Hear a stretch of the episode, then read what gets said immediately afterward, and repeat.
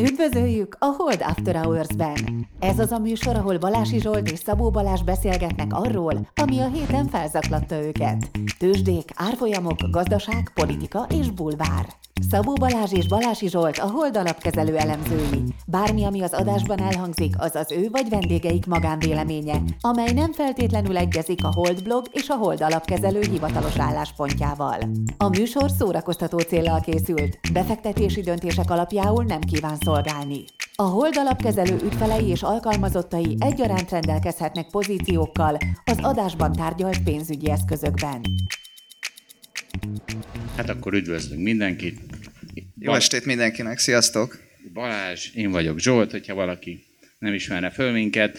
Botond is itt van, de őt most nem engedjük a mikrofonhoz. Dávidot majd igen, de csak később, addig még gondozd a bitcoin pozícióidat. Van rajta mit. Aztán üdvözlük a marketinges lányokat, tehát álljatok föl, lányok, tapsoljuk meg őket, nincs könnyű dolguk. Üdvözöljük a kvóta lányokat is, nekik nem kell visszaintegetniük, maradhatnak inkognitóban, és ugye a lányoknak igazából nagyon kis részét kvótáztuk csak be, de ezt most csak azért mondtam el, hogy innentől kezdve egy lány sem nézheti meg a mobilját, mert aki a mobiljára néz, az rögtön a kvóta lány gyanújába keveredik, a fiúk ezt figyelhetik. És mondj valamit, Balázs. Nem tudok mit, vágjunk bele.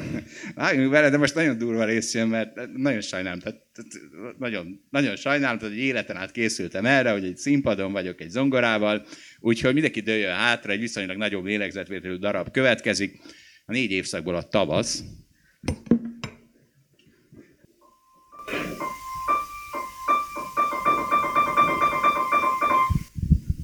Ennyi volt. Ha valakinek ismerős, ez nem Vivaldi, hanem hát hozzáteszem, hogy honnan van. Hamar beköszöntött a nyár. Vuk karakoldalán, tapasztalatokban és testben gyarapodva, és így tovább. Ezt csak azért mondtam el, mert remélem, hogy sokaknak fogok eszébe jutni, amikor a gyerekével majd Vukot néz, és lehet, hogy most egy kicsit visszavetettem a termelékenységi rátát, de mindenki koncentrált a karrierjére. Egyébként, ha valakit érdekel, a telet is el tudom játszani, de azt majd adás után. És akkor, akkor most hadd had, had legyen itt egy közvélemény kutatás, tehát lesz, mondjuk a műsor, műsorunkban lesz, most kiemelek két témát. Az egyik téma, Spozsár Zoltánnak a pénz négy ára. A másik téma a várva várt női kvóta. Bár Orsi ezt letiltotta, ugye Balázs ex-csaja, most már asszonya, ezt letiltotta, de, de a sarkamra álltam. És most akkor tegye föl a kezét, aki ebből a két témából Pozsár Zoltán elméletét várja jobban. Jó, és most az, aki a női kvótát várja jobban. Meg se számoltad, Zsolt. De nem kell, hát, hogy ránézésed. Egész De hát pont döntetlen lett. Na, nagyjából ilyen, nem kell most ezt eldöntenünk. Ó, hát akkor, akkor mind a kettőre nagyon vágynak a hallgatók. Így van, így van. Még azt is eljátszhatnánk, hogy aki a női kvótát várja, az mondja, hogy hé, aki a Pozsár Zoltán mondja, hogy hó, és akkor lassan már tiszta izék vagyunk, Justin Bieberek, ugye, amire hajtunk. Na. Jól van, vágjunk bele, szerintem mindenki számított arra, aki már idejött, hogy dupla dózisban fog téged kapni, úgyhogy ma nyugodtan lehetsz egy kicsit bátrabb és a szokásosnál. Jó van. Figyelj, könnyű és komoly zenei intro után jöjjön egy Economist cikk.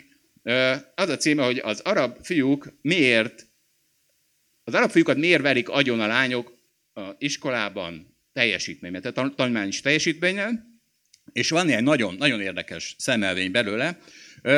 Ugye az a helyzet, hogy az arab fiúk azok borzalmasan teljesítenek az iskolában, majd számszerűsítjük is, hogy mennyire, ami kétféleképpen járul hozzá a, az arab gazdaság szarságához, elnézést. Az egyik az, hogy visszahúzzák nyilván ezzel az arab gazdaságot magát, valamint mivel ez, félnek attól, hogy a női, a jobban képzett lányok bejönnek a munkaerőpiacra, ezért próbálják kívül tartani őket. Tehát egy, ott, ott van egy valós női elnyomás, hát ugye arab országokban járunk, és a, a fiúk pedig, van még egy ok, a bullying. Hát most én nem tudom, hogy mi a bullying az ekonomist szerint, de a, a, a bullying ő szerintük az arab országokban a férfiúkat hát a fiúk, ugye iskoláról van még szó, a fiúkat jobban bullyingolják, mint lányokat, és szerintük a globálisan viszont ugyanakkora az aránya bullyingnak. Ezt nem tudom egyébként, hogy mérték meg, nem? E, egyrészt. Másrészt, hogy mit hívnak bullyingnek? Tehát szerintem erre a PC már rátette a kezét, mert... mert Szerintem tíz lányok... évesek körébe kitöltöttek valamilyen kérdőívet, és akkor ők, hogy mennyit csúfolódtak az iskolában.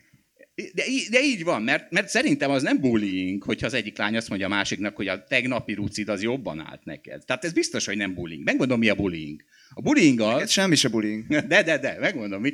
Én, én mindig olvastam, gyerekkoromban mindig mindenhol olvastam, és az iskolában is olvastam, és volt olyan, hogy udvari szünet. Az udvari szünetben lementem, és ott is olvastam. És oda jött két fiú, és kiverte a kezemből a könyvet. És akkor, és akkor az ember úgy Hát akkor most mit csináljon? Na ez bullying, mert és akkor már félsz kimenni a következő szünetre, vagy félsz kivinni könyvet. Na ezt, ezt hívjuk bullyingnek. Ha valakinek azt mondják, hogy dagadt, az is bullying, de te egyszer kiprovokáltad itt adásban tőlem, hogy mondjam ezt rád, és nagyon örültél neki. Igen. Nem biztos, hogy átlátod ezt a dolgot. De egyébként azt tartom, hogy én sem látom át, ezt hogyan lehet lemérni. Egyszer egy harcművész ismerősömtől hallottam, hogyha a, az ilyen ö, kötekedő emberek mondjuk szórakozó helyen, a nagy darab sportolókat nagyon szeretik bullyingolni, mert látványos, tehát ugye egyrészt ők elég múják, és nem képzettek verekedésben, és nem tudják, hogy például az első dolog, aminek agresszívnek kell lenni. Tehát úgy lehet elkerülni a verekedést, hogy te vagy a leg, legagresszívebb. Ezt mind nem tudják, viszont látványos, tehát, és, tehát látványos őket megvenni, mert nagy darabok, de múják, és azért lelkesen verik őket. Hát ha, hát, ha valaki tanul ebből. Én mire ezt megtanultam, hogy neked kell az első agresszívnak lenni, addigra kinőttem abból a korból, hogy, hogy verekedjek szórakozzékem. Te hogy állsz ezzel, Balázs? Fú, nem tudom, még sosem verekedtem, és a biztonsági őr kötött soha belém, úgyhogy ilyen szempontból nincsenek tapasztalataim. De szerintem menjünk vissza az arab munkaerőpiacra. Megyünk, megyünk.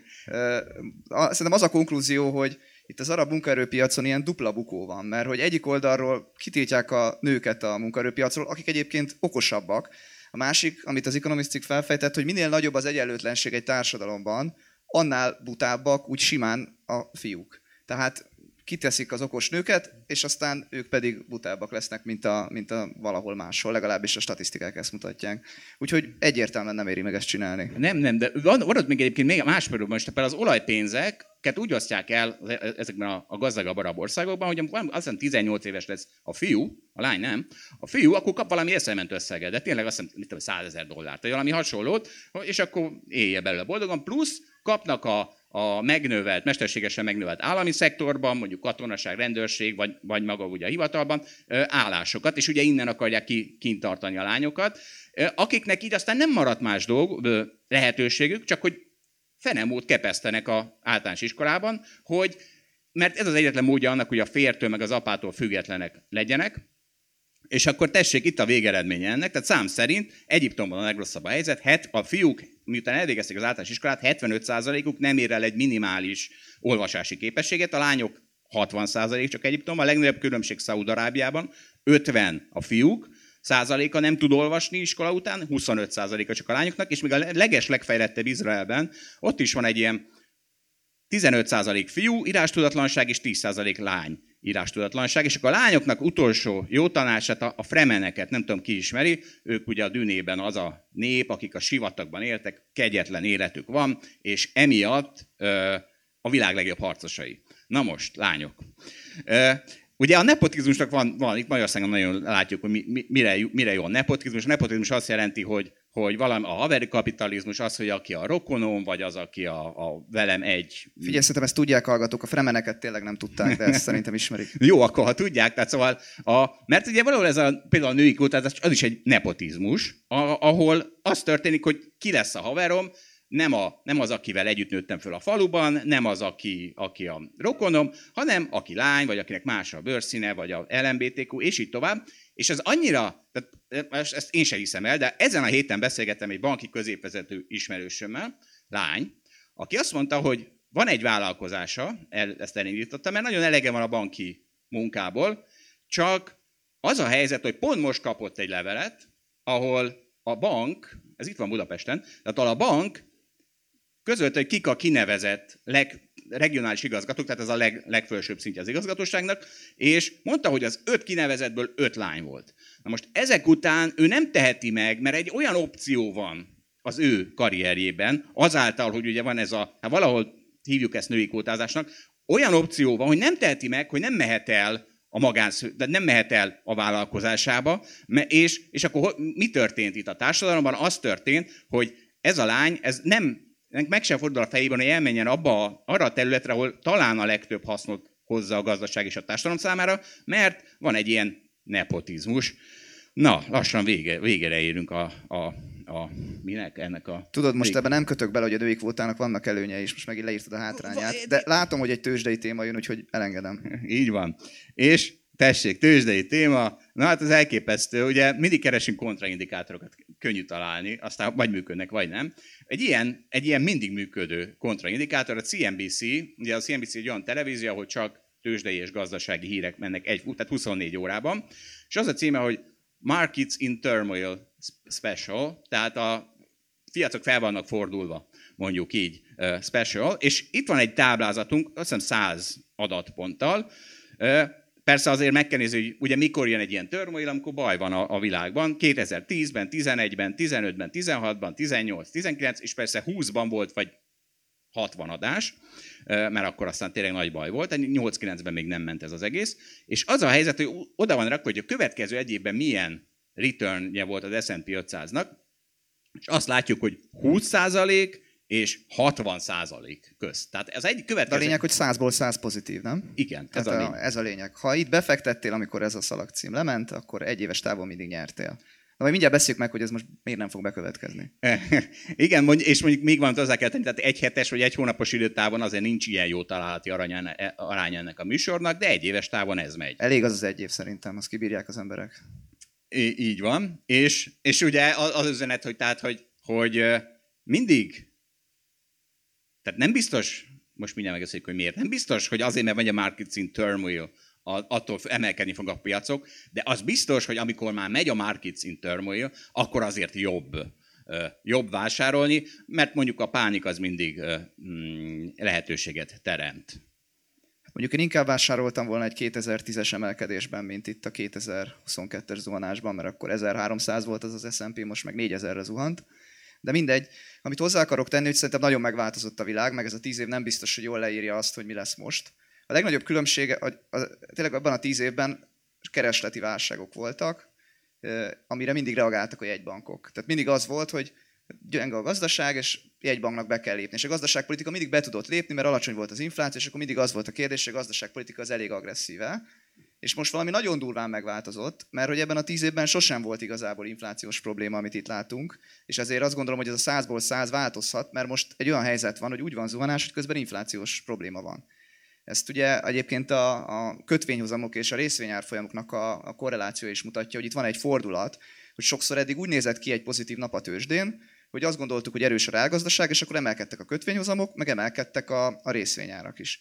Most meg olyan nap van, hogy emelkednek a kötvényhozamok, mert mindenki fél az inflációtól, meg hogy egyébként a jegybank kamatot fog emelni, és közben meg zuhan a tőzsde. Tehát megváltozott a kötvények és a részvények között a, a korreláció, és azt gondolom, hogy ez egy elég fontos dolog, és ez, ez egy kicsit veszélyessé teszi, hogy pont ebben a pillanatban ezt, ezt használjuk, ezt az előrejelzést, amit most ide tettél, vagy ezt a mintát. De egyébként az mindig nagyon jó, mint amikor százból százszor nyertél rajta, tehát biztos, hogy ezzel kell előállni. Igen, de tökre megdicsérlek, mert szerintem az elmúlt években mindig azt mondtad volna ilyenkor, hogy emelkednek a kötvényhozamok, és ezért esnek a részvények. De most nem mondtad ezt. Tehát most csak azt mondtad, hogy és esnek a rész. Mert nem, mert, mert... Tehát azért az összefüggést te is látod de szerintem. nem, de nem, na hát erről van szó. De nem, mert ugye mögöttes mi a mögöttes változó, ami mind a kettőt magyarázza, a pánik. Tehát nem az van, hogy, hogy azért Érted, ugye? Tehát nem, nem kell... Hát, nem csak a pánik, hanem az inflációtól való félelem, ami, ami ugye megváltozott. Igen, csak... Csak régen a pánikban attól féltek, hogy nem lesz infláció, most meg a pánikban attól félnek, hogy infláció lesz. Hát ez egy, ez egy óriási változás. Van ilyen, tehát biztos, hogy van ilyen hatás, de amikor mindig azzal, tehát amikor minden fundamentálisan van magyarázva, az ellen szoktam tiltakodni, na most gyorsan tiltakoztam, pedig nem is mondtam. Megegyezhetünk, hogy most pánik van. Tegnapi oh, nap az... nagyon durva volt a tőzsdén, mi is nagyon féltünk. Én nem féltem, mert soltjaim van. Sose fél Zsolt. Én sose félek. Én láttam, hogy longjaid is vannak. Longjaid is vannak. Féltél? Ne de, hallgassd el. De fogynak. Tehát eh, nagyon fogynak. Hát nekem is fogynak, de az nem biztos, hogy jó. De nem úgy fogynak. Úgy, úgy, úgy is fogynak. Úgy fogynak, hogy eladom őket. És mehetünk ESG-re, mert ott is nagy változás van, vagy még akarsz a izéről beszélni? Nem tudom. Én is egyébként összességében azt gondolom, hogy jobb az ilyen nagy pánikokban venni, tehát összességében én is növeltem tegnap a részvényemet, de még nagyon kicsit, mert még, meg még nem voltam olyan bátor. Azt gondolom, hogy még nem biztos, hogy itt a végén vagyunk. Jó, én a sortomat növeltem még tegnap, tehát hogy vagy azt hiszem, mert hogy a longjaimmal vágtam, a sortjaim maradnak. Akkor ellentétes irányba tettünk, majd meglátjuk, hogy alakul. Hát nem, mert relatíve ugyanabban az irányba azoktunk, tehát hogy egyre kevesebb részvény van. Csak nekem a mínusz tartományban, neked meg a pluszból jön lefelé. Nem, fordítva. Én növeltem a részvényarányt, ja. vettem részvényt, Ja, meg sortoltál, tehát akkor ellentétes. Jó, oké. Na mindegy, ezt kitaláltuk. Na, az ESG befektetők is idegesek. Nem, nem tűrik jól, hogy, hogy az eddig kiválóan működő ESG, valahol ugye nyilván divat, az már nem működik jól. És, és ráadásul a piachoz képest egyre rosszabbul működik, mert mi történt? Például ugye elindult az energia, az energiaszektor. És, az me, és ugye egy ESG kvant, az hogy fektet be? be vehet, megpróbálhat ESG dolgokat venni, vagy ESG, jó, azt mindenki tudja, remélem. Szóval az ESG... Felelős befektetések, természetvédelemmel párhuzamosan szabad ilyet venni. Ugye? És, és hogy lehet? Megpróbálsz ESG cég- céget venni, csak ez nehéz, ez nehéz kiszűrni. Vagy sortolod, amiről tudod, hogy nem ESG. Ugye az is egy módja, akkor ESG lettél, hiszen negatív tartományban van a, mondjuk az energiád, vagy a, a social vagy a governance akkor, akkor is egyfajta negatív ESG-b alapod van. Csak Hát most azt látják, hogy, hogy baj van. Hát az energiát sortolod és minden más longolsz, hát ez a legrosszabb portfólió, ami lehet. És azért elkezdték amellett kardoskodni, erről már volt szó az egyrészt a fegyvergyártók mellett, mert hogy az majd, annak majd milyen jó évei lesznek, és hogy meg lehet magyarázni, mert hiszen Putyin ellen kell a fegyver, hát ennél esg nincs, vagy ennél társadalminak felelősebb nincs, akkor mm, az energia mellett elkezdtek kardoskodni, hiszen az energia is arról szól, hogyha eléget beruházok az energia cég, cégekbe, az energia szektorba, akkor, akkor kicsit függetlenítem a világot Putyintól. É, és, és most már egy olyan ESG van. Tehát én most összeraktam egy a ESG betűszóból. Az, az nagyon izgalmas lesz, de még hagyd mondjak el egy gondolatot ide, hogy szerintem azért esnek az ESG papírok, amit az előbb megbeszéltünk a kötvényhozamok miatt. Nagyon sok ESG papírnak olyan a cashflow-ja, legyenek ezek szélerőművek, naperőművek, vagy ilyen nagyon, nem tudom, quality cégek, akik nagyon tiszták, ilyenek egyébként a technológiai cégeknek is nagyon jó az ESG minősítésük, mert hogy ők egyébként nem termelnek széndiokszidot.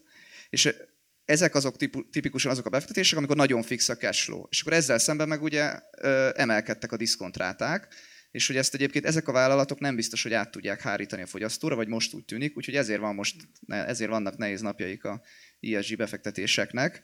Hát igen, és éppen az, az energiaszektor, ami meg nagyon jól teljesít most, az, amit koszosnak neveztek, vagy bűnösnek, vagy nem tudom minek, az meg nagyon jól teljesít, mert hát azt mind értjük, hogy most az energiahordozók miért drágák. Ez, amit a Balázs leírt, ugye ez az, amit az ingatlan szektor ellen is be lehet vetni. Ugye az ingatlan szektorban van egy fix cash flow, mondjuk az albér, albérleti díj, és közben emelkednek a diszkontráták. Tehát így akkor egy, egyre kevesebb bér éri meg megvenni azokat a lakásokat, eshetnek a rész, az ingatlan árak. Nyilván egy kulcskérdés, hogy egy évre van befixálva az a cashflow, vagy tízre. De egy szélerőműnél simán van olyan, hogy tízre. Így van. Az és a egy, legrosszabb most. és egy irodánál is könnyen lehet. Na és akkor vissza a szemantikához. Tehát az ESG mi volt? Energia, social governance, nem, bocsánat, mi volt? Environment, social, Social governance, governance, és ebből lett az ESG, most már energia, szex, guns. Mert, és innentől kezdve egy sokkal élhetőbb ESG világban vagyunk, hiszen ugye mondtam, az energia és a guns az miért? A, A szex, szexet nem tudtuk kitalálni, hogy miért, amikor kitaláltuk, de jól hangzott. make love, not war. Ez az üzenet? Hát apám, hát ezért lett minden ESG, mert a háború van. Hát a, a, a, akkor miért a szextől nem lesz több love? Mert azt hiszem lesz. nem Jól van, te Na tudod. ezt- Reméljük, ezt hogy így ezt lesz. Nem, ezt nem beszéljük meg. Nagyon jó. Hát tovább, tovább ezen a úton, mert, mert hát végre dörzsölhetik a markukat a 12 év esést váró rutinos nagybefektetők, mit tudom én, tehát a, a, a világban rengeteg ilyet találni, akik három éve mondogatják, hogy piaci mánia van, és hogy mindjárt kipukkan ez az egész. 2020 májusában kezdtek el ők megjelenni megint intenzíven, ugye a koronavírus válság emelkedésének láttán. Mert miért? Mert ugye a fiatalok jöttek, tehát a Robinhood befektetők jöttek, az, az avokádok jöttek, a retailerek, és azt, azt, azt szakmai körben azt utálni szokás. Na most, ö, ö, és a, Mi nem is utáljuk őket, remélem mi is szakmaiak vagyunk. hát, de te fiatal vagy. Én meg, én meg, én meg ki, Te meg furcsa vagy. én meg, én meg, ki, én meg kiöltem az érzelmeket magamból. Tehát én így, így utálat sincsen. És Mondjuk úgy, hogy a holdalapkezelőben a többiek, akik most nincsenek itt, hogy megvédjék magukat, ők, ők jobban utálják őket. Igen, én is azt hiszem. És, és, és Robin Hood ugye ez volt az egyik fő csatahajójuk, hát bajban van. Tehát a havi felhasználószám 10%-kal esik, a 9%-át el kell engedni a, a, a, a alkalmazottainak, ö, 73%-kal visszaesett a, a, a részvény tradingből a, a bárbevétele, és, és a, ez egy Forbes cikk, ami, amit találtam végre, mert ugye folyton keresem az avokádókat, akik elvileg nyertek, és, és nem találjuk őket. Úgyhogy, de hát most itt a Force megtalált őket, és ezek buknak. Legalábbis ezek biztos. Itt van Fok, ez a neve.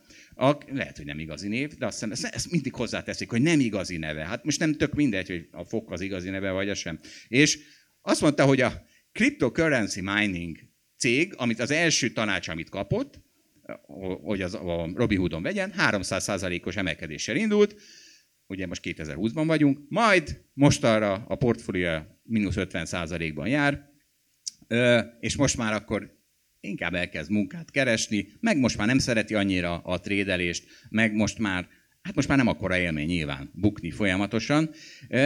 És a Forbes megkérdezett egy, egy Bocsánat, hogy beleszólok, de most megint itt bújtatottani a mikrogazdasági eszközökkel magyarázod a balási pozsártételt, ugye? Tehát, hogy összeomlott a piac, amit a Fed csinált, és akkor szegény ember Ja, az tényleg? elment dolgozni. Na, na tessék. De nem, egyébként nem, az lesz majd hangsúlyosan az a rész. De, ma- de, Furcsa de lenne, ezt nem tudatosan csináltad. örülök, volna. hogy mindenhol meglátott te is a Balási pozsártétet, mert én is mindenhol meglátom a Balási pozsártétet. Na most, most Herr Scherfrin, ő nem látta még ezt meg. Ő egy, egy, egy közgazdász, aki a, a viselkedési finance-re összpontosít. Ő mondta, hogy az, hogy valaki bull marketben pénzt csinál, az, attól nem leszel okos trader, mondta ő. Hát ezt, ezt mindannyian elmondjuk itt a oldalapkezelőben szerintem hetente, de az ott nem lehet segíteni, hogy amikor valaki pénzt csinál a tőzsdén, akkor okosnak érzi magát. Tehát nagyon nehéz neki elmagyarázni, de apám ezt a bullpiacon csinálta, hát nem vagy okos, bullpiac van. És, és Dave Portnoy, ugye a Dave Portnoy jutott itt eszembe, hogy nem tudom, mi van vele. De mondjuk ő egész okos volt, mert ő tényleg ő 2021 legelején kiszállt, azt mondta, hogy na jó, én most már eleget buktam, én kiszállok, és átmegy a De tanács. érted, ő már ott bukott eleget. Nagyon durva, nem? Mi lenne most vele? Hát igen. Tehát ő, ő, lehet, hogy tényleg okos volt, mert ő mindig verte a mellett, hogy ő milyen okos, és hogy az összes rutinos befektetőnél mennyivel okosabb, meg a beszélő fejeknél. De mert szerintem azt kell látni, hogy ebben a nagy zuhanásban pont azok a papírok esnek a legtöbbet, ami az ilyen leginkább hype volt. Tehát ennek ékes példája a Cathy Woodnak a az Innovation ETF-én keresztül meg lehet venni egy csomó ilyen papírt, mert ugye ebbe az alapban csomó ilyen nagyon hype papír van. És ő már ott tart, hogy azt hiszem 2020 márciusán van az árfolyama, azt hiszem valami 50, nem tudom, sok százalékot esett csak idén. Úgyhogy ez nagyon durva egyébként, hogy ez, ez, ez megtörtént, de végül is visszakerültünk oda, és hogyha megnézzünk egy csomó ilyen, van a Nasdaq Emerging Cloud ETF, ez is egy csomó ilyen, nem tudom, Salesforce, meg DocuSign, a legmenőbb papírok, ugye szoktunk róla beszélni a podcastban, ezek, ezeknek egy jó része ott van, ahol igazából az emelkedés előtt volt. Tehát gyakorlatilag, egy, tehát az, aki ezekben volt és tartotta az elejétől fogva, akkor most nullában van, és ugye hát élünk a gyanúperrel, hogy sokan viszont akkor szálltak be, amikor ezek a papírok már magasan voltak, meg elindultak, mert igazából a tömeg az akkor tudta meg, hogy hype van, amikor már felmentek ezeknek az árfolyama. Úgyhogy amikor ilyen tőke súlyozott átlagokat nézünk, az azt jelenti, hogy ugye belevesszük, abba, belevesszük azt is a számításba, hogy hányan vettek lent, hányan vettek közepes árfolyam, meg hányan fent. És ugye mindig az jön ki, hogy a tőke súlyozott hozam ilyenkor negatívabb, mert hogy ez azért van persze, mert hogy sokan vettek fent, nyilván igazolja ezt, amit a, az előbb próbáltam elmagyarázni. Igen, nem csak negatívabb, hanem sokkal negatívabb. És itt van egy másik, egy Reddit user, aki szomorúan rakja ki a 89%-os bukóját, ami azt jelenti, két év alatt 51 ezer dollár bukott, ebből 30 ezer dollár az egy 14%-os kölcsön, és, és most akkor nem okosnak tartja magát már, hanem azt mondja, hát azt hiszem a McDonald'sba a helyem. És Na de látod, mi lesz tényleg így a, mm, a hogy hívják, a student loanokkal, a oktatási hitelekkel. Tehát, hogy szegény, szegény diákok így akarták finanszírozni az oktatást az usa mert máshogy nem tudták. Na itt a Balási pozsártétel megdől érted ők. Így, így hogy, hogy, lesz velük? Tehát nem lesz képzett munkaerő, így nem lehet fellendíteni a De most- gazdaságot a részvénypiac összeomlásával. De a Itt egy ellenpélda. Képzetlenben nagy hiány van. Tehát a McDonald'sban is keresnek munkaerőt, nagyon jó lesz ez így.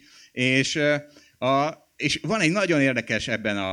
a ja nem, ilyen, több, még, még két érdekes paragrafus van ebben a cikkben. Az egyik az, hogy, hogy, a, hogy a, mielőtt a Robin Hood eljött a pénzügyi szférába, azelőtt ugye hogy lehetett befektetni, vagy egy broker cégen keresztül, vagy egy pénzügyi tanácsadón keresztül, mindig volt kit okolni a bukásért. A brokerem hibája, a pénzügyi tanácsadóm hibája. És most nincs. A Robin Hood ugye demokratizálta a tőzsdézést, kivette a közvetítőt, és mindenki magát okolhatja csak az esésért, és azt mondja ez a Kaplan, ez nagyon jó, hogy amit most láttunk eddig, az, az nulla, tehát az, az, az, az, az, az, az a korrekció csirkéje. És nem arról szól, hogy a cégekkel baj van-e vagy sem, a tőzsdei cégekkel, hanem arról, van, hanem arról szól, hogy mennyire törékeny a befektetői hangulat. És visszatérve Fokra azt mondta, hogy jó, jó, hogy ő ragaszkodik ahhoz, hogy a tanácsadók azok nem, nem keresik meg a pénzüket, különösen esőpiacban. Hiszen mi történik? Azért fizetek nekik, hogy bukjon a pénzemmel. Hát ezt én is meg tudom csinálni, mondta ő. Úgyhogy azt hiszem, Robi Hood ez valahol demokratizálta tényleg ezt a egészet, és Balázs remélem, te meg küldözgeted az ismerőseidnek a nagy ugye, na ugye kis csávó SMS-eket, mert neked voltak ilyen ismerőseid, akik annó nyertek. Figyelj, van egy percet, mindjárt megkeresem a telefonomban azt, hogy mit cseteltem rá a haverjaimra tegnap. De még akartam azt mondani még a Káplánra, hogy azzal én nem értek egyet, hogy egyébként, hogy ez még nagyon kicsi korrekció volt, mert én teszem, pont a félelemben nem, legalábbis abban volt, hogy mi lesz a részvényekkel, majd ha kipukkadnak ezek a nagyon durván elszállt őrült részvények. És egyébként azt látom, hogy tehát ez egy érva mellett, hogy szerintem nem lesz olyan nagy esés, hogy ezek, ezek azért nagy része kipukkadt. Tehát itt megtörtént. Tehát itt vannak részvények 80% esésben, meg a Robin Hood nem tudom, 60-70%-ot esett, year to date.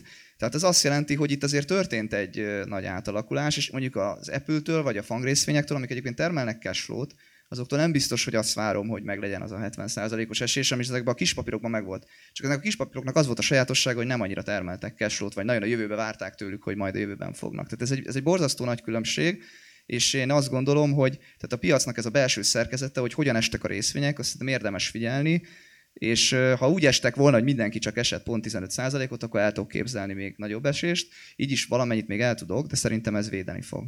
De várj, ha van egy pillanat, akkor, akkor tényleg én most ezt komolyan veszem. Jó, addig nézd meg, én meg addig elmondom, hogy igazából az történik, hogy ezekben a hit részvényekben is működik a value. Tehát az a hit részvény, ami mögött van cash flow, ami mögött van mire építeni a, a, a value-ságot, az, az nem esik annyira. Úgyhogy nagyon jó. És Balázs. Megtaláltam, megtaláltam. Írtam, hogy hashtag XY, most nem mondom be a nevét, a Beyond Meat-re majd csekkolj rá. A mínusz 13. Gyűjti az erőt. IP óta mínusz 54 százalék. Tudom, százon venni kellett, mert mindig 200 lesz. Most 31. Van igazság e földön. Tényleg, jól van. Kezel. Azt Így hittem, éreztem magam tegnap. Azt hittem, hogy nekem kell kezelnem majd a szociális hálózat, de nem kezelette magadtól. Tehát, gondolom, Most nem gondoltad, áll. hogy ezt kihagyom. Egyébként gondolom... is rosszul éreztem magam, mert egy százalékot esett az én alapom is, de hát az övé 13-at érted? Hát... Gondolom nem válaszolt, hanem kitörött a telefonkönyvből. Válaszolt rá, azt írta, ma vettem Beyond Meat részvényt. a Beyond Meat ráadásul, na jó van. Hát azt Na... mindenki tudja, az a műhús csinálja, nagy reménység. Ott is egyébként az a probléma, hogy ők voltak az elsők, akik beléptek, hatalmas hype, aztán kiderült, hogy azt, amit ők csinálnak, azt csinálják még sokan mások, úgyhogy most már csak két milliárd dollárt ér a cég a tőzsdén, pedig ért nem tudom, 20 valamennyit is a csúcson. Volt 250 is, most 31. 250 milliárd volt. Nem 250 dollárt ért, ja. 31 az árfolyam, az azt jelenti, hogy a 250 per 30 2 milliárd, mindenki számolja ki 8-szorosát. Igen, de igen. Na, elérkeztünk oda, hogy hát itt a hülye részvényekkel, hogy Dávid, megkérünk, hogy fáradj föl. Megkértem Dávidot, hogy a legszebb pólójába jöjjen, de az biztos pont a patyolatban van, nem Dávid? Ez sikerült, nem baj. Üdvözlünk téged, tapsoljuk meg Dávidot Szia, Dávid. is. Üdvözöllek titeket, kedves közönség, meg titeket is. Jó itt lenni. Te Zsolt, te bullyingolsz engem. Így van, bullying van. Edzünk, edzünk mindenkit a bullyingra, tudod, hát így kezdtük. Hogy igen, min, minél igen. agresszívabb vagy, annál jobban jössz ki a csatározásokból. Na, és akkor sport. Hát akkor Balázs, te is, te, te, te akartál sportolni. Ezt a női kvótacikket nem én hoztam. Igen, ezt én hoztam, mert gondoltam tényleg, aki ide jön, az biztos, hogy már erre vágyik. Tőzsdéről már sokat hallott. Itt ez a, a, a cikk az arról szólt, hogy a Ausztráliában csináltak egy kutatást, 7000 párt néztek meg, és a sportolási szokásékat mérték fel, azt mérték meg, így nem tudom, hogy fél, ki az, aki legalább fél órát sportol. És az volt az üzenet, hogy ezt összehasonlították a, azzal, hogy egyébként a, az adott egyén, fiúk is, meg a lányok is, azok mennyi, mennyi időt töltenek közben munkával. És hát az jött ki, hogy ha a férfiaknak egyébként nő az, hogy mennyi időt töltenek munkával, nekik nem csökken az, hogy mennyi időt sportolnak. A nőknél viszont ahogy bejönnek ezek a dolgok a képbe, tehát többet kell dolgozni, és itt természetesen a családhoz kötődő munkákat is ide kell érteni, akkor, akkor, ők, ők kezd, akkor ők kevesebbet fognak sportolni, tehát náluk viszont ez a dolog lecsökken. És akkor aztán volt egy ilyen igazán érdekes, hogy mondjam, üzenete is ennek a cikknek, amit nem is sikerült nekem se teljesen megértenem, de valahogy azt írta le a cikk, hogy amikor a nőknek a munkaideje rugalmasabb lesz, ha jól értem, talán mégsem lesz annyi dolgok, vagy máshogy tölteti ki, akkor a férfiak kezdenek el többet sportolni. És a cikk címe éppen ezért az, hogy a férfiak végül is ellopják a nők sportolási idejét. Zsolt, ezt neked akartam itt. Csak tudod, hogy te is kapj egy kis bullyingot. I- igen, de tehát ennél, tehát ennél jobb cikket nem hozhattál volna nekem. Tehát ugye szerintem a sörözésre is. Kezdjük ez. azzal, hogy hányat sportolsz hetente. Ez sok... egy túl kifinomult bullying volt szerintem ez a cikk. Most Igazából visz... egy csomó mindent nem értek ebbe. Tehát, hogy az hogyan van, hogy a, a férfiaknak nő a munkaideje, de igazából nem változik a sportolása, akkor az miből vesz el? A családból. A családból. Vagy a családból, hmm. vagy valójában nem is dolgoznak annyit, csak annyit mondanak. Erre gondoltam, hogy... Értem, és akkor ők... a nőknél nem, az nem oké, hogy a családból elveszi az idejét, és ezért nem tudnak. Nagyon egyszerűen lefordítsam uh-huh. a cikk üzenetét. A férfiak önzőbbek, mint a nők. Oh. Nem, nem, nem, nem, még egyszerűbb az üzenete. A nők el vannak nyomva a férfiak által. Ez, a, ez az üzenete. És a Kubitról hoztuk ezt a cikket. És el is mondom, hogy hogy született ez a tanulmány, hogy a főnök azt mondta, hogy gyerekek, kéne valami, ahol megvizsgáljuk, hogy a nők miért vannak elnyomva. Most már a vécsgepet ne kapargassátok, mert kiderült, hogy nincs, keresetek valami mást, rákerestek a sportra. És az történik, hogy a, a, a, ugye jövünk a természetes társadalomból, tehát annak, se, annak senkinek semmi baja, hogy a galambanyuka az otthon vigyáz a gyerekekre, miközben a fér meg repked, sportol, és közben még gilisztát is vadászik, és karriert épít. Tehát valahol ebb, ebből jövünk mi is, és, és az történik, hogy hogy mi a módszer? Van egy ilyen, van egy ilyen valahogy berendezkedett társadalom, amiből kiveszünk mozaikokat, amik arra, amik nagyoszerűen illusztrálják azt, hogy a nők hogy vannak elnyomva a férfiak által. Ugye ez a, a sokat emlegetett, hogy a CEO-ból kevés van, arra nagyon lelkesen szokás rávilágítani, de arra, hogy bányász nőből, meg börtöntöltelék nőből is rettenetesen kevés van, arra már nem világítunk rá, mert az nem ezt a narratívát erősíti. És akkor megfordítom ezt. Én hagyd szóljak itt közben, mindenkinek ajánlom a témában, a Partizánban, amikor Gulyás Marci vitatkozik Sobert Norbival erről a témáról. a Gulyás Marci próbálja meggyőzni Sobert Norbit, hogy de az egy probléma, igen, hogy az egyedülálló anyukák, akik szegénységben nevelik a gyerekeiket, ők már nem tudnak arra fél órát szánni, még ha van rá két négyzetméterük sem, hogy esetleg ott ugrabugráljanak a tévé előtt.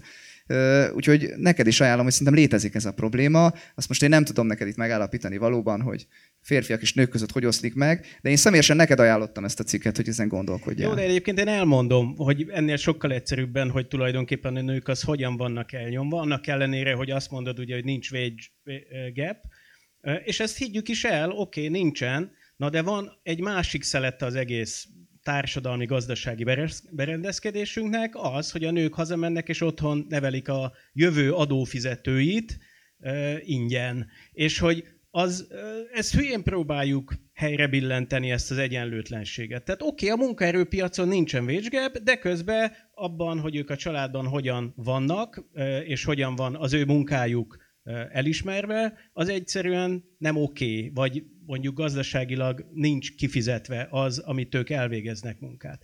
És hogy ez egyszerűen, hogy a társadalmi gazdasági szerkezetnek az egyik mozaik darabja az rendben van, a wage, a, a bér, de a másik nincs, hügyén próbáljuk helyre mert hogy azt mondjuk, hogy jaj, akkor csináljunk női kvótát, tehát akkor kicsit ezen a, a, az oldalon próbáljuk helyre billenteni, az ezen az oldalon elbillent egyensúly. Igen, és pont ez a bajom, hogy a, a, a, a, a hülyesség abból fakad, hogy ezek, hogy ezek politikai célok, és nem, nem egy valós probléma kezelésén. Nem az a cél, hogy egy valós problémát hatékonyan kezeljek, hanem az, hogy szavazatot gyűjtsek. És ugye, még, még ezt meg kell világítanom. Tehát a, ha ezt a te problémádat, a sportolós problémát. Tehát, hogy megnéz, megnézzük a másik irányba megközelítve. Ugye mi a sport célja? Az egészség. A egészségnek mi a célja? Például a hosszabb élet. Mégis a lányok öt évvel tovább élnek. Tehát, hogyha ha, tehát akkor ebből az, ebből az következik, hogy a fiúk vannak elnyomva a stressz által, a társadalmi berendezkedés által, és azáltal, hogy belehalnak. Pont ugyanakkor a, a hülyeség által... volt, ez pont ugyanakkor a hülyeség volt, mint amikor azt mondtad, hogy a, a wage gap nem kell kontrolláltozókat keresni, hogy mi okozza. De kell. Hát, hát, meg kell keresni azt is, hogy miért él tovább egy nő, mint egy férfi, és nem nyerse levonni a következtetést. Balázs, itt most, a, itt most propaganda elleni propaganda folyik. Tehát itt most, itt most nem vállal, nem... Tudom, de megint a saját érvelésed hibájába. Nem... Egyik oldalon látod, de a másik oldalon nem, nem látod hát ugyanazt. megmutatom, hogy azzal a módszerrel, amivel ez a, ez a kutatás készült, mi készülne az én kutatóműhelyemben. Tehát a fiúk el vannak nyomva, mert a társadalom egy rohadt stresszes életre rendezi be őket, tele vannak tesztoszteronnal, folyton versenyezni akarnak, ebbe öt évvel előbb belehalnak, és és akkor mi a megoldás? Hát akkor érjük el, mert hogyha ugye az a cél, hogy egalitárius társadalmak legyenek, tehát hogy akkor azt is el kell érnünk, hogy a lányok bizony pont ugyan, tehát addig kell sportoltatni a fiúkat, amíg pontosan addig élnek, mint a lányok. Na, tessék, öt év. Hát az durva lesz. Ez nagyon durva lesz. Nagyon elszálltunk, de érdekes felvetés abszolút. Ne... Mind megmosolyogjuk. Na figyelj, figyelj, Pozsár négy pénz, végre. Dá- Dávidot azért hívtuk fel erre, mert tehát Pozsár Zoltánnak, nem is ővé, hanem az ő mentorának van egy elmélet, hogy a, a pénznek négy ára van. Mindjárt belemegyünk, és Dávid már azért kellett ehhez mindenképpen fölhívni, mert Dávidnak is volt egy cikk sorozata a pénzrendszerről, amit még soha senki nem olvasott el, mert 14 fejezetes. Ne bullyingoljál, ráadásul inkább ráadásul... a legszebb zoknidat.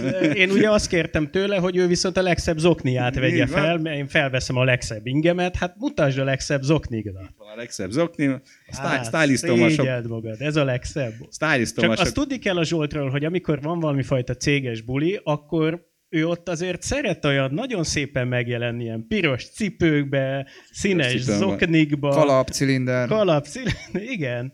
Hát, apa fej, hát ezt így toljad. Hol van a ja, szép mi van, mi van? Figyelj, mi átmegyek az agresszív, agresszív izébe, hogy a bullyinget megállítsuk. Na figyelj, menjünk. Na figyeljetek, ennél sokkal szárazabb Dávidnak a cikkeit, amikor írtad, amikor 13-ba vagy 14-be, tehát már nagyon igen, ősi, igen. lassan 10 éves, de tényleg örökké szól Dávid megfejtette akkor egy cég, hogy milyen a jó pénzrendszer, és az univerzális, így aki, el, aki elolvasta, aki kap egy pólót. Az, az, valamit tényleg kap, mert nem, tényleg durva. Tehát, hogy...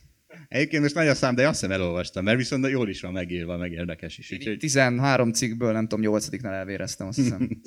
Azt a mindenit. de azt hiszem ez a... De, olva... ha, de ha iz, kicsit izgalmasabbra írod lehet.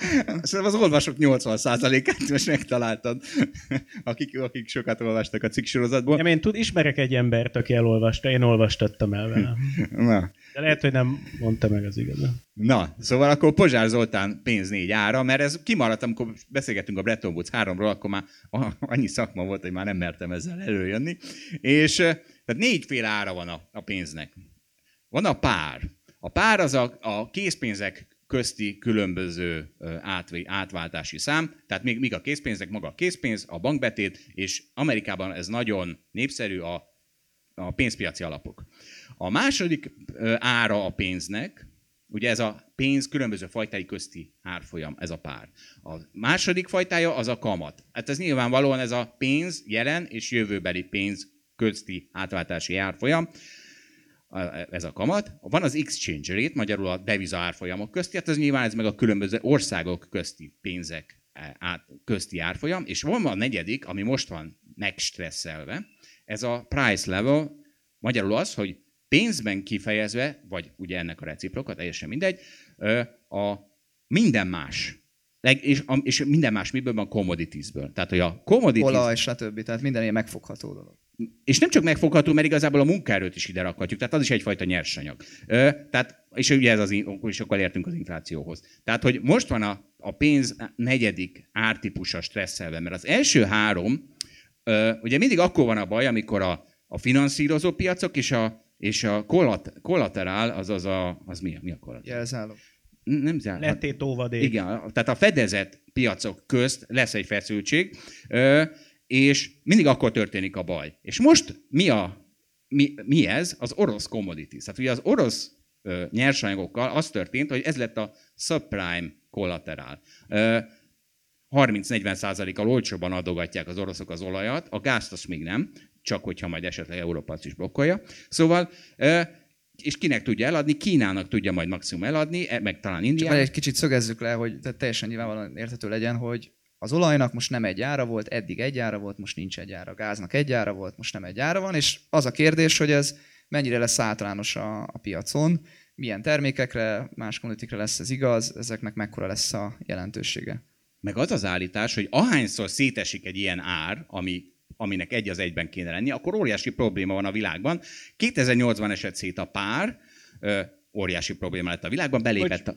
Igen? Csak, DK-it nem lehetett vissza, vagy Igen, igen, csak ezt akartam egy kicsit így kifejteni, hogy, hogy mit jelent az, hogy szétesett 2008-ban a pár. Ez ugye azt jelenti, hogy a pénznek különböző formái vannak, tehát amik a, a modern pénz hitelpénzt, ezt megtanultuk a közgázon, amikor én beteszem a lóvémat a bankba, egy kereskedelmi bankba, akkor igazából az valami másfajta pénz, mint amíg a kezembe van az 1000 forintos, az, és beteszem a bankba, és akkor látom a netbankomon, hogy van 1000 forintom, de az valójában a bank tartozása felém.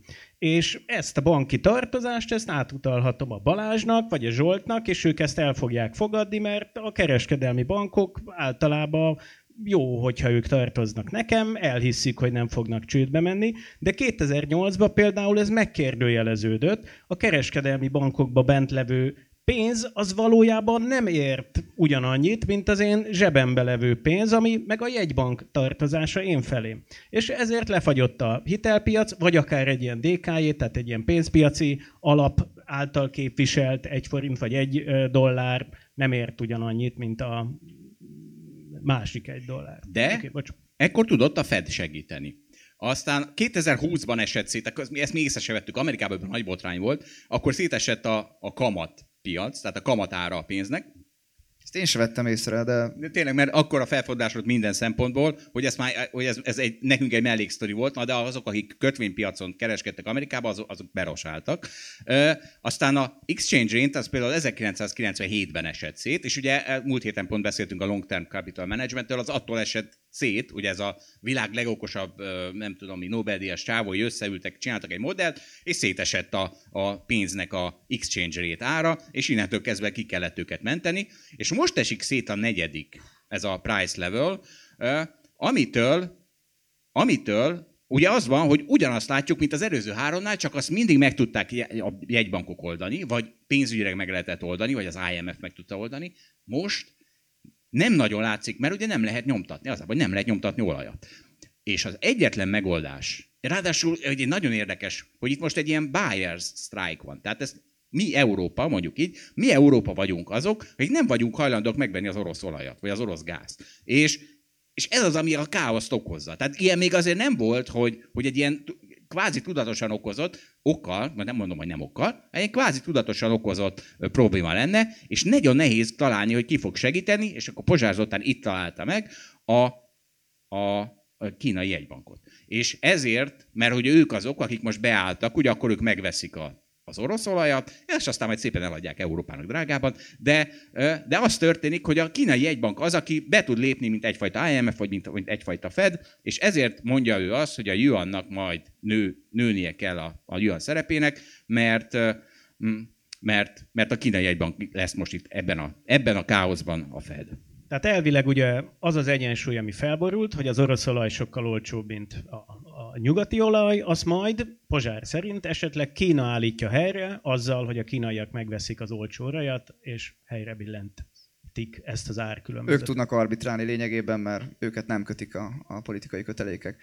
Azért, eh, hagyd mondjam el, hogy tehát én most itt végigvéve ezt a négy példát, én ugye a 97-esről lemaradtam, a 9 2008-as az durva volt, azt értem. Tehát azt értem, hogy alapkezelő mondjuk az alapjában van diszkont kincstárgy, amiben egy megszokta, hogy mindig görgeti a likviditás, mert hogy ugye nem nulláján álljon a pénz, hanem mindig keressen vele valamit, és akkor az én fejemben is úgy él a, mai nap, a diszkont kincstárgy az alapomba, hogy az, az, az, az, úgy hoz persze, mert hát az állam kifizetje, kifizeti majd a, forintot, meg hogyha kell részvényt vennem, akkor gyorsan át tudom váltani. Aztán volt olyan, amikor ezt nem lehetett átváltani pénzre, és nem tudtál bele részvényt venni. Tehát azt, azt megértem, az, az durva. A 2020-asról az a baj tényleg, hogy akkor, akkor már néznem kellett volna, tehát ez lehet az én hibám, hogy erről lemaradtam. És akkor a 2022-esről is vitatkozzunk egy kicsit, mert szerintem az a fontos kérdés, hogy az egész helyzet marginális-e.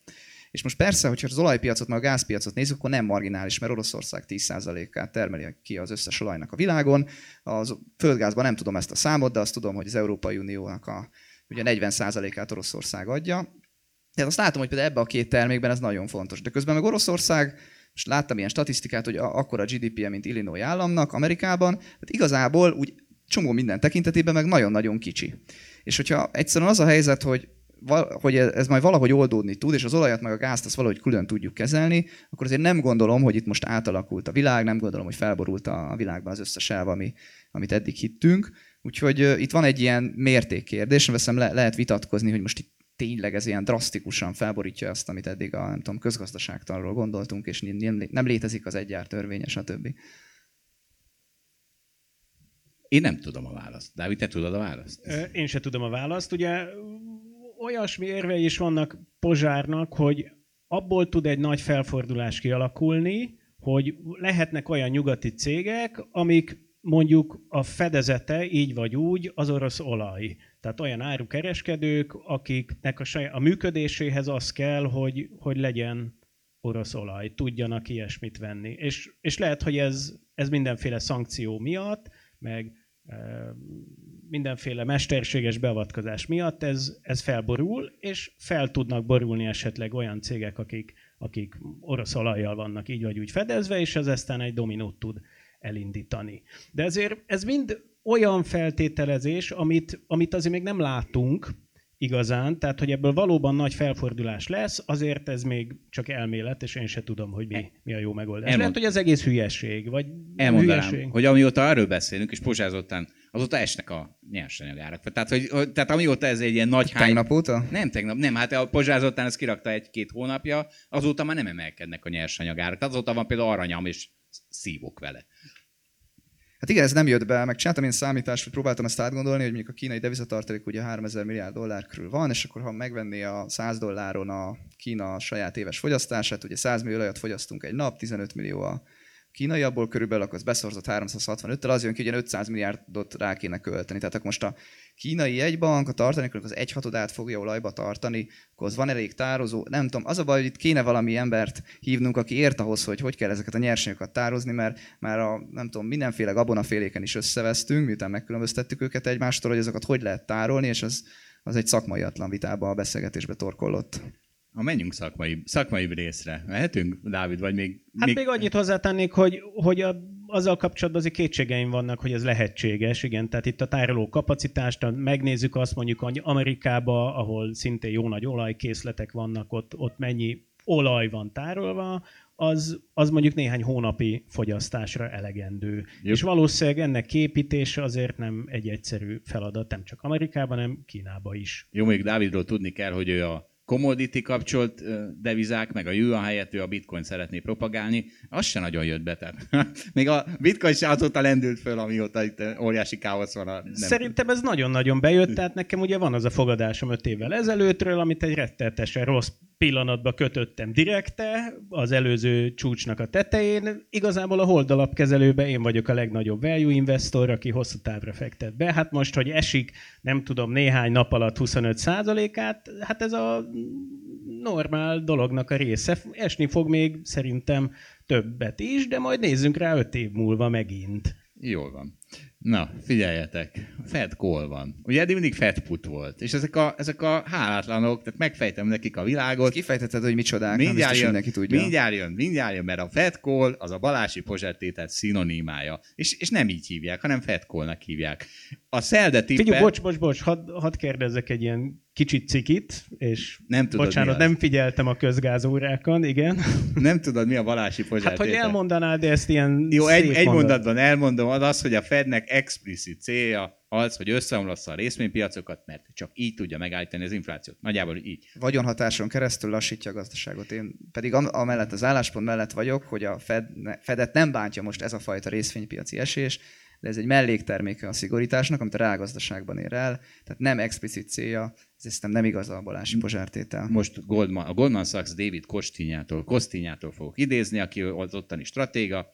A magasabb részvényárfolyamok, azok ö, lazítanának a pénzügyi kondíciókat, kon, és ezért antietikus a Fed céljához.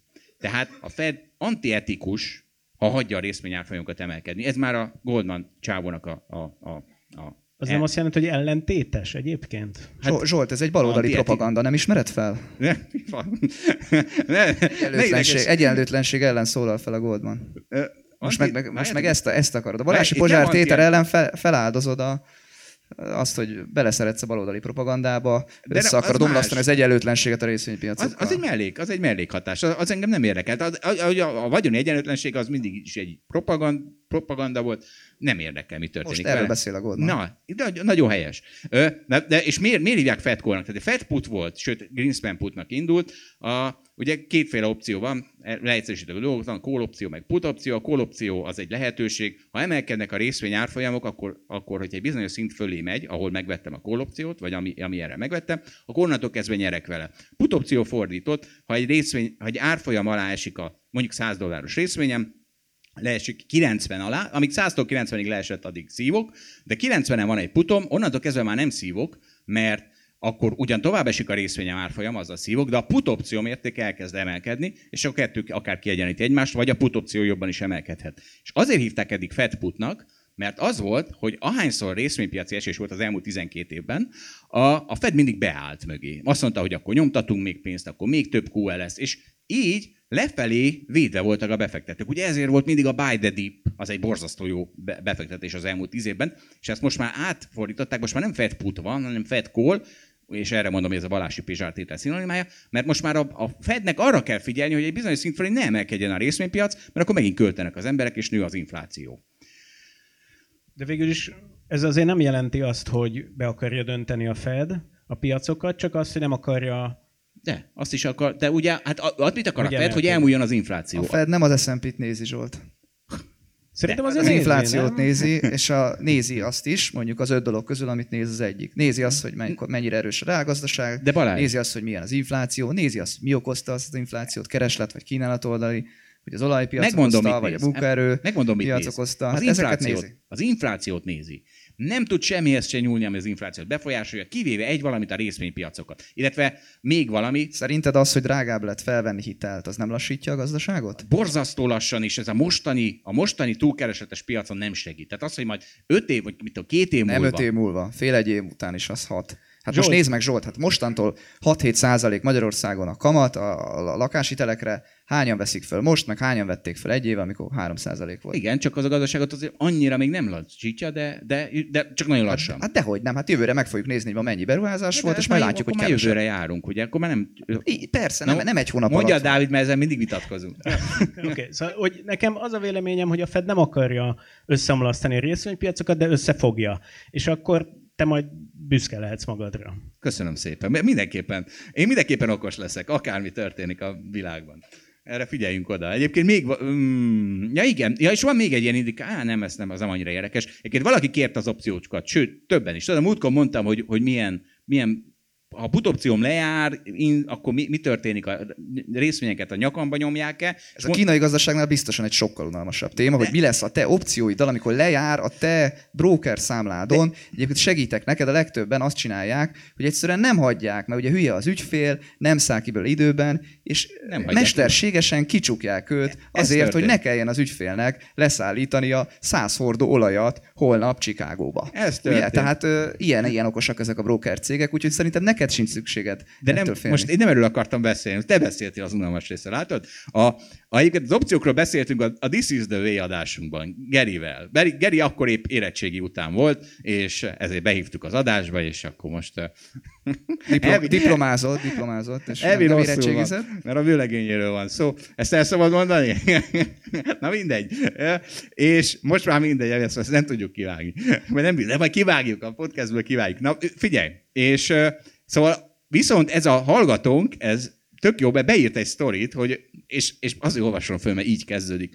A Covid hisztéria egyik vége felé történt velem, hogy hirtelen Ó, Zsolt, ő egy tanítványod, így ugye? van. Hogy a hirtelen jött terasznyításon felbuzdulva, péntek estémet az egyik belvárosi szórakozóhelyen töltöttem, mérsékelte józan állapotban, aminek az egyik következménye egy aznap kifutó Facebook put opció elfelejtése volt. Szombaton reggel nem a másnaposság volt a legnagyobb problémám, hanem egy kb. 10 millió forintos Facebook short pozíció, amit a broker cég nyitott nekem. És hát tényleg az egyébként, hogy attól függ, hogy melyik broker cégnél meg milyen fajta opció, de lehetnek ilyen problémák. És azt mondta, hogy, hogy ne, ne izguljuk halára magunkat, az az egészet hétfőn premarketben pár száz dolláros mínuszal le tudta zárni, de a teckét meg, meg, meg, megtanulta. És erre az első, első molvételem jut eszembe, amikor mol, ez 2004 és uh, akkor minden, mint az eszemen. Tehát minden book, bét, bét és book részvény emelkedett folyton. Oda mentem egy brokerhez, a, ugye bennültem a brokerek mögött, oda mentem a három sorra előttem ülő brokerhez, hogy légy vegyél nekem MOL részvényt. X darabot. Visszamentem, volt egy nagyon tükti Excel fájlon, beírtam, hogy akkor X darab MOL vétel, és akkor nézem, és a és annyira tüktig volt, hogy a, kiírta a komissiót is, tehát a, a jutalékot is kiírta, és nézem, hogy jutalék soron egy olyan számban, amit úgy profitnak már elfogadtam volna, és mondom, mi az Isten, és nézem, és tízszer annyit vettem, mint kellett volna. Teljesen rosszul lettem, előre mentem a brokerhez, hogy figyelj, ilyenkor mi van? Igen, e, ne, tehát az, az, az alap, amit akartam venni, az 300 darab volt, az is a teljes ottani trading vagyonom azt hiszem 50 vagy 100 százaléka lett volna, na de így most akkor az 5-10 szerese volt, és miközben volt egy csomó más pozícióm is, azt mondja, nincs semmi, hát van ilyen, és szerencsére jó irányba ment a, az egész, úgyhogy végül ki tudtam szállni egész normálisan. Ezek még a Robin Hood előtti idők, ahol megvádolhattad volna a brokeredet, hogy ő el. I- így van. Meg is... Hát, de valószínűleg van arról hangfelvétel, hogy mit mondtál. Nincs, mert én csak így előre sétáltam. Egyébként ezek az idők már elmúltak, tehát most már azért sokkal, so, sokkal, uh, tehát már nem, igen, sokkal, ez a szolgáltató. Sok a Fat Fingernek egy speciális esete. Ugye a Fat Finger az azt jelenti, amikor egy broker véletlenül elütti a számot, és mondjuk egy-két vagy három nullával többet ír be, vagy megcseréli az árfolyamot meg a meg a, a mennyiséget, és akkor hú, nagyon nem az teljesül, aminek kellett volna. Tulajdonképpen ez valami fat, fat mouse, vagy nem tudom. Nem tudom, mi volt, de egy fat, fat, fat megúszás lett a vége. É, és tessék, itt van ö, Warren Buffett és Mustegon vitája, kicsit közvetve. Ugye múltkor volt szó arról, hogy megint volt Berkshire Hathaway mi a túró Közgyűlés. Közgyűlés, és megint agyon, agyon szítták a bitcoint. Warren, buffett idézek. Ha azt mondod nekem, hogy tiéd az összes bitcoin a világon, és nekem adod 25 dollárért, én nem kérem. Mondta, izé, mondta Warren Buffett, Charlie Munger, őt sokkal durvább. Egész életemben megpróbáltam elkerülni azokat a dolgoktól, amitől hülyének, gonosznak, vagy másokhoz képest rossznak tűnök. Hát a bitcoin az mind a három. Dávid, mondjál valamit. Egy Hát eszembe jut, nemrég volt arról egy hír, hogy a Citadel vezér, a Citadel ez egy nagy alapkezelő társaság Amerikában, Ken Griffin azt hiszem azt mondja, hogy ott a cégen belül hatalmas viták vannak arról, hogy ez egész bitcoin meg a kriptopénzeknek van-e értelme, és hogy fiatal kollégák nagyon hisznek benne, és állítják, hogy van ami azért furcsa számára, mert ezek nagyon okos csávók. És hát eljutott arra a következtetésre, hogy annak van értéke, amiben hisznek. És hát Warren Buffett, hogyha nem hisz benne, akkor az rendben van, csak észre kéne vennie, hogy mások valamilyen oknál fognak hisz, hisznek benne, és tulajdonképpen az mellékes is, hogy ennek van-e értelme. Nyilván abból a szempontból nem mellékes, hogy hosszú távon azért az nem baj, hogyha a hit mögött van valami fajta value added, valami érték propozíció, vagy tehát értékadás, és amit szerintem ők nem értenek, vagy nem látnak, az az, hogy a decentralizáltság, vagy egy olyan struktúra, ami nem központi irányítás alatt működik, ami a saját érdekei szerint befolyásolni tudja, hanem az előre lefektetett szabályok szerint, és ebben biztosak lehetünk, az egy nagyon nagy érték hozzájárulás egy rendszerhez. És valahogy ezek a csávók a hagyományos rendszerekbe hisznek, ahol ott vannak ilyen okos emberek, ülnek nagyon szép ruhába, ugye, öltönyökbe, nyakkendőkbe, és ők okos dolgokat fognak akkor egész biztosan csinálni, mert aki öltönybe és nyakkendőbe ül, az csak okos dolgokat csinálhat, és csak a köz érdekei szerint cselekedhet, de hogy hát ez kiderült, hogy ez nincsen így, és ezt nagyon-nagyon sokan nagyon-nagyon nyilvánvalóan uh, látják, és egy ilyen világban meg kell próbálni olyan rendszereket alkotni, amiben egyébként ez a hagyományos vezérlési modell is benne van, mert nem tudjuk az emberi beavatkozást nyilván kivenni ezekből a rendszerekből, de amiben lehetnek olyan szabályelemek vagy szabályrendszerek, amiket viszont befixálunk a rendszerbe, és amit nem lehet olyan könnyen megváltoztatni.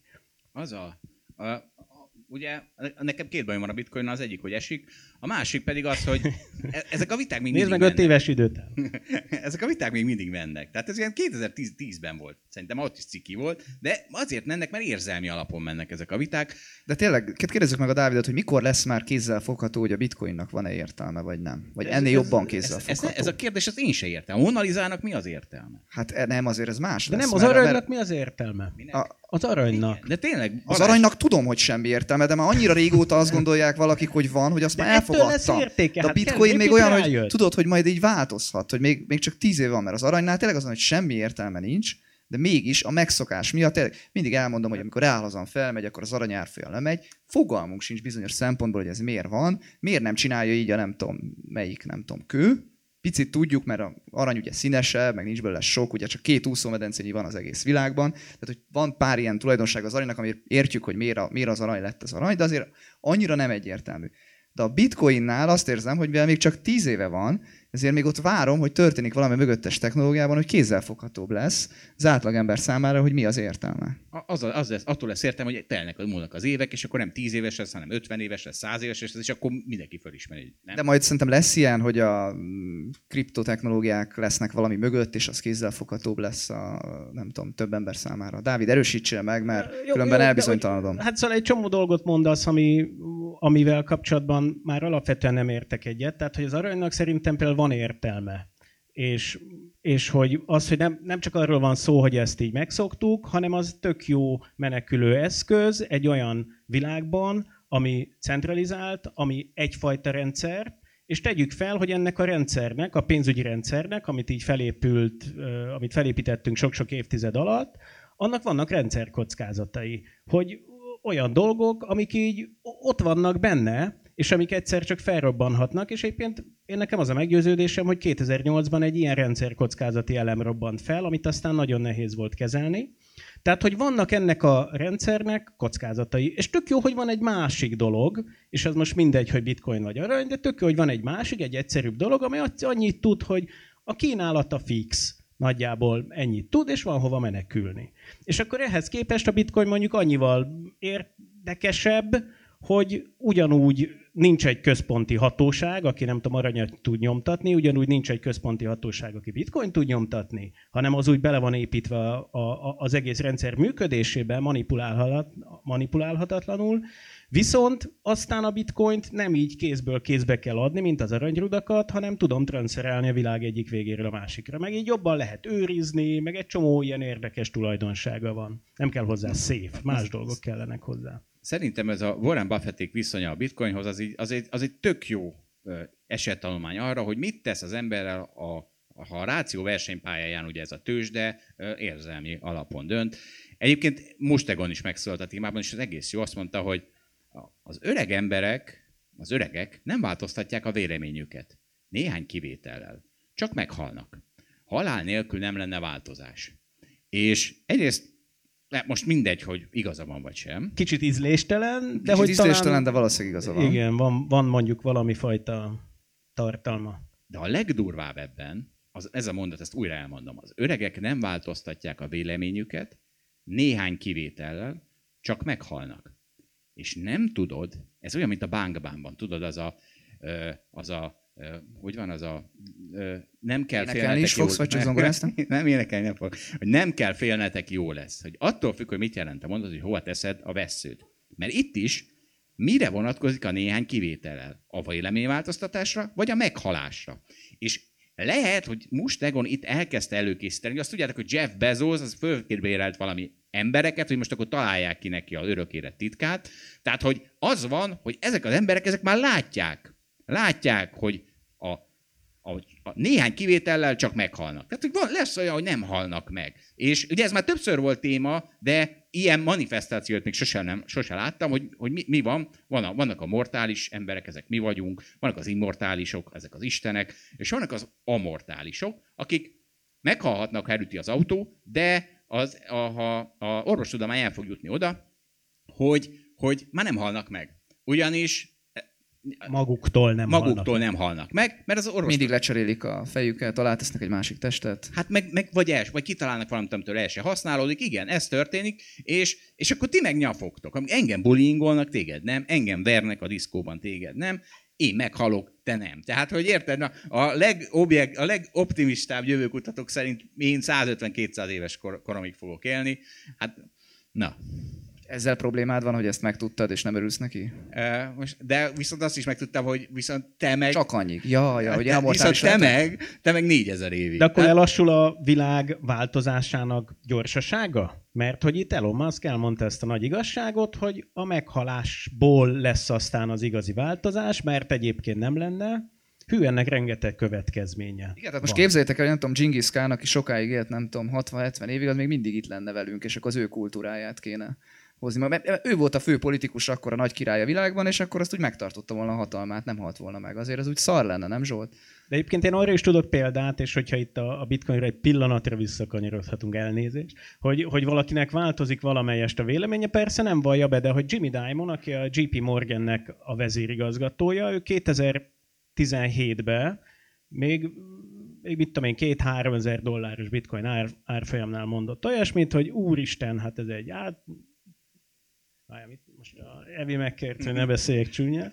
Ez egy átcseszés, és, ö, és egyébként ő, tehát ő nagyon agresszívan, olyan nagy pofával, hogy és egyébként mind, kirúgja azt a traderét, aki, aki kriptóval kereskedik, mert az hülye.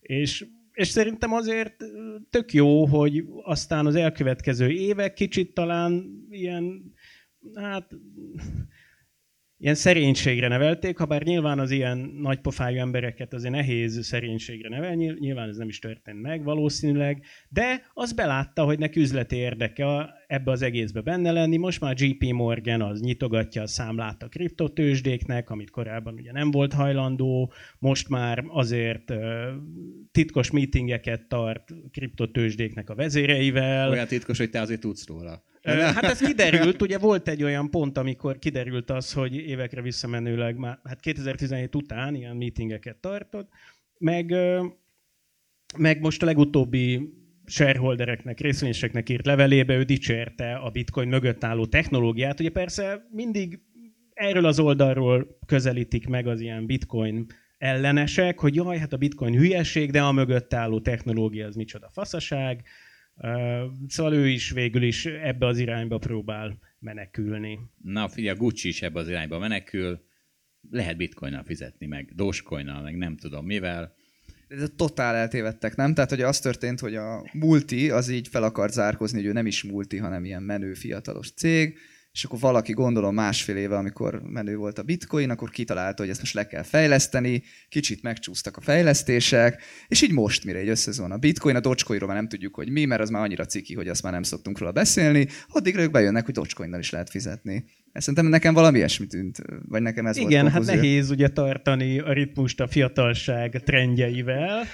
Hát elmondanám, hogy nekünk is majdnem lett NFT-nk, de a, de a, a marketinges lányok elszabotálták a projektet, az, az a helyzet. É, é, Ki volt a fejlesztő mögötte nálunk? Miért nem csúszott volna három, másfél évet? nem tudom, hát csú, csúszásban van, vagy még, még megy, Dávid? Dávid, Lesz megcsináltátok NFT? volna? Még görög, görög. Nem, nem, nem, volt, voltak professional NFT fejlesztők a láthatáron. Még lehet NFT-nk, na, az a lényeg. Most már várjuk meg, mire újra divat lesz. Amúgy én nem tudom, hogy ezek a Monkey ETF-ek most merre mentek, de azt tippelném, hogy az elmúlt két hónapban zuhant az árfolyamuk.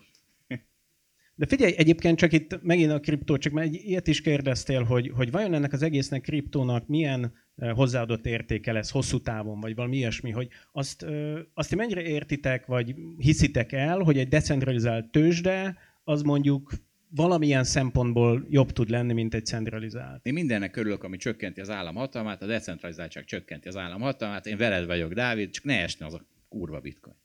Nem tudom, én abban gondolkodok, hogy tehát amikor erről befektetésként döntünk erről, akkor ugye ki kéne azt találni, most a jegybankok ezt az egészet mondjuk egy év múlva betiltják, és valami saját fejlesztéssel szabotálják magát a decentralizációt, de egyébként a technológiák részeit átveszik, vagy egyébként ez nem így lesz, hanem ez valahogy ez a virágozzék ezer virág, ez, ez megtörtént. E, ha ezt tudnád nekünk prezentálni, hogy melyik lesz, akkor bátrabban lennénk bitcoin eladók vagy, vagy vevők, de szerintem ez egy elég fontos kérdés. Igen, ezzel tökre egyetértek, és hogy a szabályozás az valóban egy olyan kérdés, ami nagyon mondjuk be tudna tenni egy ilyen kriptós árfolyamoknak.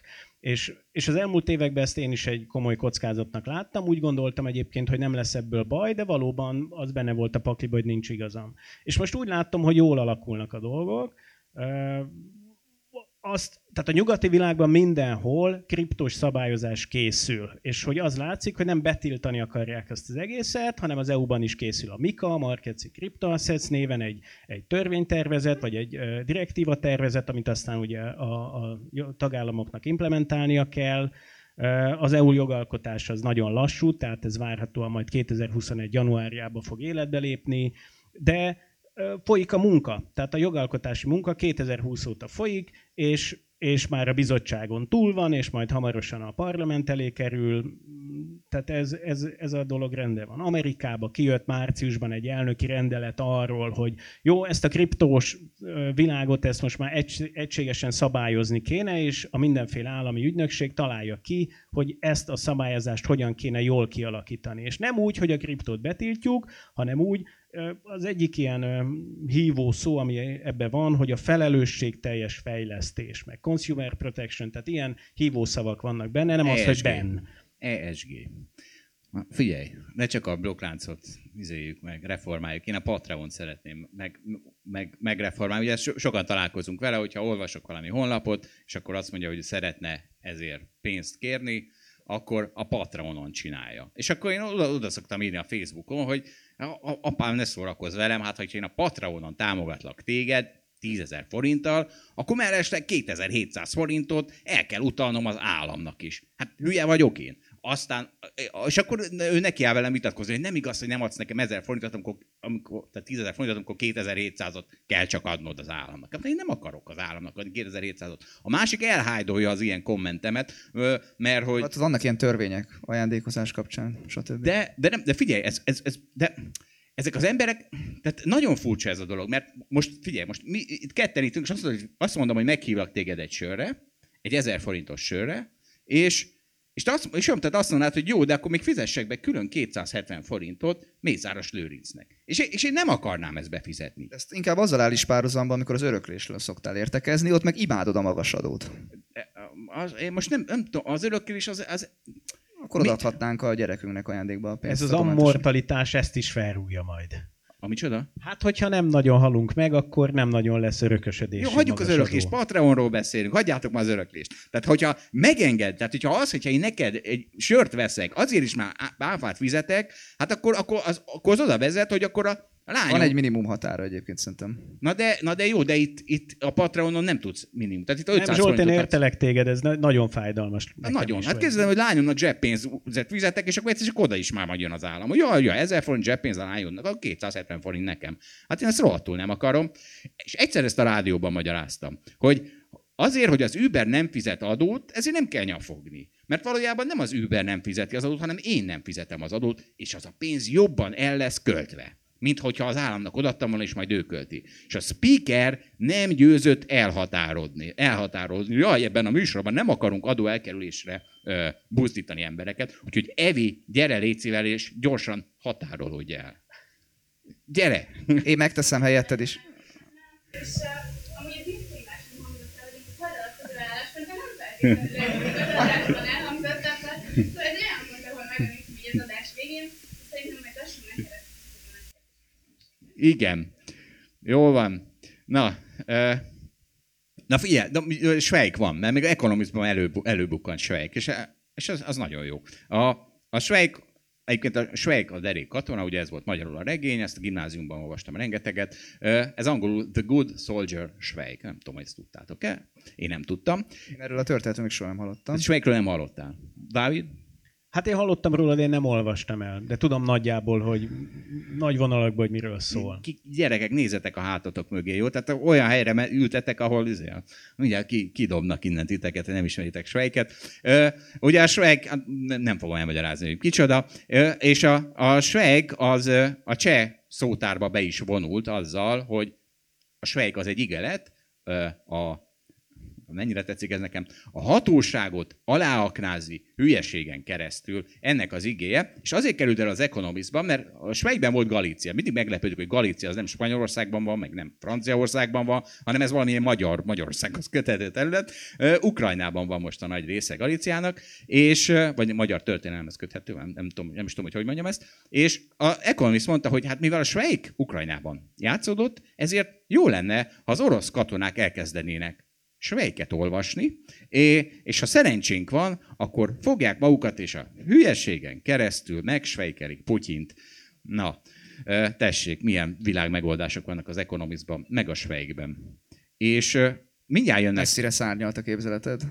Mindjárt jönnek a hallgatói kérdés. Sőt, sőt, sőt, Evi, tessék, akkor kedvedél, jönnek a... Figyelj, még egy levezető izét mondok, mert ez, ez, ez, ez, ez nagyon jó egy, van egy Macallan whisky hordó, amit valaki megvásárolt, és elfelejtett átvenni 33 éven keresztül, és most 13 millió dollárért tudta eladni egy aukción, és erről az jut eszembe, hogy akik kik teljesítenek legjobban a befektetésekben, vagy akik meghaltak, vagy akik elfelejtették, hogy van számlájuk, és ott ketyeg neki a befektetés.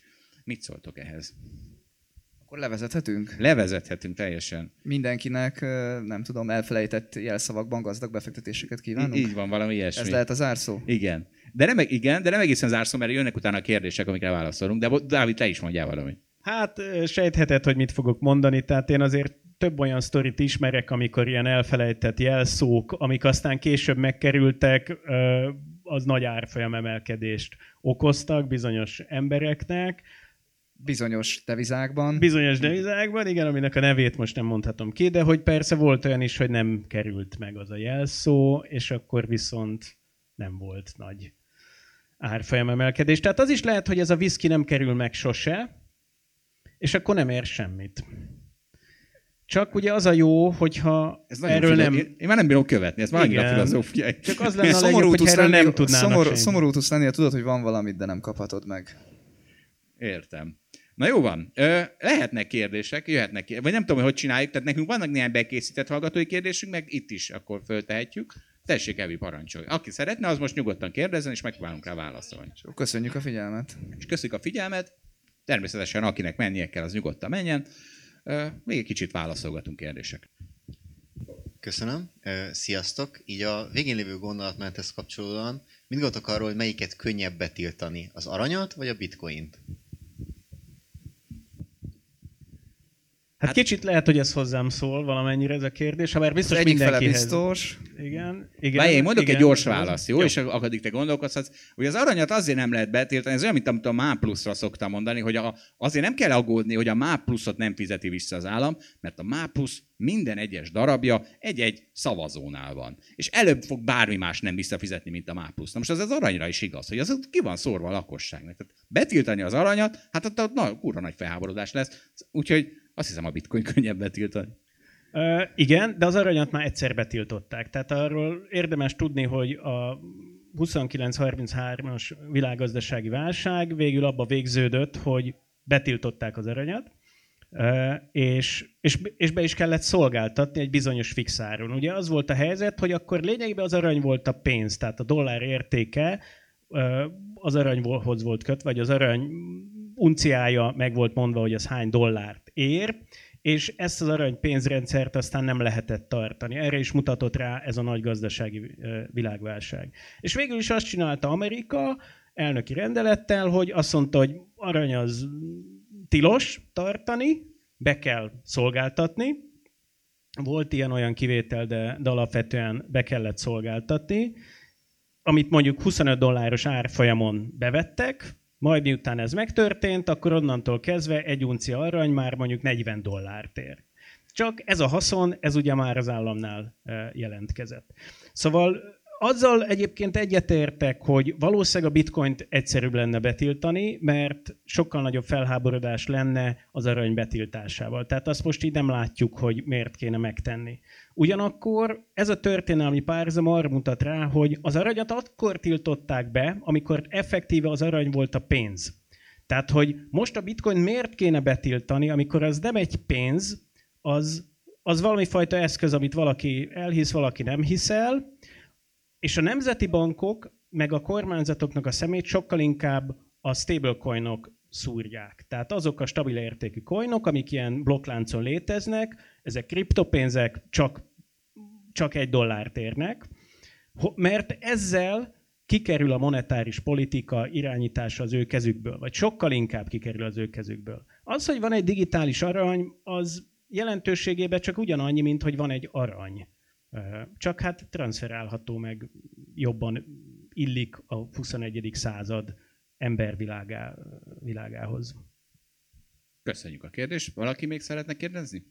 Vagy nyúljunk a bekészített kérdéseinkhez? Nyugodtan, bárki nyugodtan kérdezzen. Nincsenek ilyen beépített embereink, akik... De azok még jó, hogy nincsenek, hát bízunk már a hallgatókban, hogy fognak ők kérdezni. azok, nem? Nem is lesznek beépített A word vannak beépítettek. Sziasztok! Még egy kriptós kérdés, bocsánat. Szerintetek miért mozog ennyire a technológiai részvény és a kriptó, tehát hogy nagyon erős a korreláció az elmúlt időszakban? Erre kezdem én az egyszerű választ, mert ugyanazok a vevőik. Ugyanazok az emberek csinálják azt, hogy nagyon beleélik magukat abba, hogy a kripto a jövő, és abba, hogy a technológiai részvény a jövő, és ugyanazok a retail befektetők most Amerikába beálltak ezt csinálni. Mert Dávid mindjárt beszél az intézményi befektetőkről, akik tényleg nagyon fontosak, de azt gondolom, hogy a napi szintű mozgásokban most nekik nagy szerepük van. Alapvetően egyébként egyetértek veled, azért azt tudni kell, most nem néztem mondjuk az elmúlt hetekbe, de mondjuk néhány héttel ezelőtt néztem, és a Russell 2000-rel erősebb volt a korreláció, mint a nasdaq a bitcoinnak. És egyébként ugye ez egy viszonylag új jelenség az, hogy a kripto az korrelál a részvényekkel. És azt gondolom, hogy ennek azért erős oka az, a mögöttes tényező, hogy a kamat emelkedik és a részvénypiacok mozgásának nagy részét, vagy jelentős részét megmagyarázza az, hogy egyébként a monetáris politika az hogyan változik. További kérdés? Ne, ne kriptóról. De miért ne? Mert mi betiltottuk a kriptót. Betiltottuk. Most itt azt beszéltük meg. Kettő egyre lesz az. Könnyű volt betiltani, tessék. Mondok én egy... Jönnek a kérdések, Zsolt. Jó, én, jó csak nagyon szeretném ezt a kérdést. A női kvóta, szuper. Ott Zsolt, te már Le, megírtad lehet, a saját hogy itt a női miatt. Köszönöm. Én a, az ingatlan piacról szeretnék titeket kérdezni. Ez többször elhangzott már, hogy a kamatoknak milyen a hatása az ingatlan piacra, és erről mit gondoltok. De sosem említettétek, hogy így a kínálati hatás az esetleg hogyan nyilvánul meg, főleg most így a magyar piac érdekelne, mert én azt látom, hogy több ezer lakásos társasházak épülnek mindenhol, de de még nem látom azt, hogy ez így lecsapódna az árakban. Vajon azért, mert már minden van adva, amit mind mondanak, de még szerintem ugye nincs mind beköltözve, vagy ez a hatás, ez, ez, ez nincs, mert Ceteris Paribus nem állandó nép, Budapest népessége. Kíváncsi vagyok, hogy erről mit gondolt. Lakást szeretnél venni, ugye? Akár. Nekem is úgy tűnik, hogy én, én, az a baj, én nem, én nem készültem arra, hogy hogy áll az építőszektor. Szóval, én azt gondolom, hogy ez már a múlt, amit látunk, tehát hogy ezeken a kamatokon elindítani majd egy új beruházást, az sokkal nehezebb lesz, és én azt gondolom, hogy ez majdnem biztosan sokkal kevesebb is lesz. Csökkennek ezek a támogatott hitelek is, ugye ami nem támogatott, azt mondtuk, hogy nem tudom, 3-4 százalékra, akkor lehet 6-7 százalék, tehát vagy, vagy még több, tehát egészen magasan vagyunk. Tehát én azt gondolom, hogy ugye itt a kínálat ki fog esni. Erre mondhatod egyébként, hogy árfelhajtó hatású. Ez ceteris paribus így van, de ez nem erősebb lesz majd a gazdasági lassulás, vagy az a, hogy akinek meg venni, vagy az a hatás, hogy akinek meg vennie kell ingatlant, annak is fel kéne venni hitel. Tehát én nem, nem ingatlan áremelkedést, hanem inkább stagnálást vagy csökkenést várok. Ezt már ugye podcastban többször elmondtam, hogy ezt úgy képzelem el, hogy nominálisan nagyjából stagnálás lesz, és egyébként magas infláció mellett el leszünk, és ez egy reál, reál csökkenés lesz összességében. Az a baj ezzel, hogy te is ingatlanban gondolkozol. Amikor, tehát a, most mi lesz, hogyha meg, megfogsz egy szerencsés szakaszt, akkor 5 vagy 10 százalékkal olcsóbban tudsz venni lakást, mint mondjuk idén vagy tavaly. Ami, ami még mindig eszemen drága, mert ugye 2019-ben mondjuk akkor tartott ott az ingatlanár, és, és akkor mondtad, hogy gondoltad magadban nyilván, hogy milyen drága. És most akkor örülni fogsz, hogy van egy 5-10 százalékos leértékelés. Na, de hát könyörgöm a részvénypiacon meg 30 százalékos, 50 százalékos, 80 százalékos leértékelés van. Tehát, hogy, hogy ez ugye 2020-ban most már könnyű visszamenőleg megmondani, tehát 2020-ban, aki ingatlanban gondolkodott, óriási hibázott, mert, mert, mert mert most arra már két lakást vehetett volna, ugye abból a pénzből, amit akkor ingatlan helyett részvénypiacra rakott. Tehát nem, és most nem azt akarom mondani, hogy itt most tök jó részvényt venni. Ezt mert... nem tudtuk előre, Zsolt. De tudtuk el. Még ráadásul tudtuk is előre. Én biztos, hogy tudtam. Egész világ mondtam is ebben a... De lehetnek más szempontok is. Tehát, hogy az a baj a részvényekkel, hogy azokban nem lehet lakni. És hogyha... Most, most, most, most az utcán vagy? Mert az utcán vagy, akkor nem. De, de hogyha szorítsd össze a fogad egy-két évig, és másfél lakásod de lehet, lesz. hogy nem mindenkinek az a szempontja, tudjuk, hogy, hogy nem tudom, forintra lesz. van számolva minél többje legyen két év múlva, hanem hogy mondjuk, nem tudom, lakása legyen, gyereke legyen, ilyesmi. Hát a fene tudja, tehát lehetnek más ö, tényezők is, amik fontosak. Szóval próbáljunk az eredeti kérdésre visszakanyarodni. Na de nem, nem, nem, az a baj ugye, hogy, hogy, hogy akkor nem lökött ki ezeket az embereket abból a gondolkodásból, hogy az, az ingatlan a befektetés, meg hogy lakást kell venni. Mert, mert ezt megteheted, hogy akkor másfél éve tovább laksz albérletben, vagy ez, ez hülyeség, vagy albérlet, tehát bérlet, bérlet lakásban, mert a, mondjuk a részvénypiacon milyen lehetőség vannak. Most nem mondom azt, hogy most azok vannak, tehát félreértés ne esik. Azt szeretném, hogy nem mindig mindenki ingatlanba gondolkozzon, mint befektetésben. Zsolt, végülis ez jó ötlet, meg igazad van, elhittem, amit mondasz, hogy te vagy az az ember, aki segíted a out of the box gondolkozást, és ebben van a te segítségedre de meg tudnád-e mondani azt, hogy akkor most mit kell venni? Részvényt? Hát, hogy részvényt Holdbit vagy ingatlan? Holdbit alapot, ezt is minden héten elmondom szerintem, csak még nem lehet venni sajnos. Itt van boton, botonnál kell majd, majd durván kampányolni. Igen. Én azt gondolom, hogy akinek ugye mínusz egy ingatlanja van, ugye ezt így szoktuk mondani, hogy aki sortja az ingatlant, én ott teljesen megértek minden érzelmet, hogy ott valaki akar venni egy ingatlant és akkor az, hogy a további befektetések, ott már, ott már abszolút szerintem el kell sejteni Zsolt gondolkodását. Az elsőnél szerintem mások a szempontok. Úgy várjuk a kérdéseket, nehogy Zsolt feltegye a... De fölteszem, meg... akkor most fölteszem, de hogy mindenki gondolkozhat a következő kérdése. Mert ez olyan, mintha alám kérdeztek volna. Balázs, te múltkor több hurikánról beszéltél. Jaj, egy gyors közönségszavazás, ez egy interaktív kérdés. Tegye fel a kezét, aki szerint egyre több hurikán van, tegye fel azt, aki egyre kevesebb, és aki szerint stagnál. Na, várja, Ki szerint várja. lesz egyre több hurikán? Ki szerint lesz egyre több, van egyre több hurikán? Várja, várja, van, vagy uh, Ki szerint vagy van egyre, tehát ki szerint élünk olyan borzasztó állapotban, hogy egyre több a hurikán, és nő a fejünkre a hurikán erdő?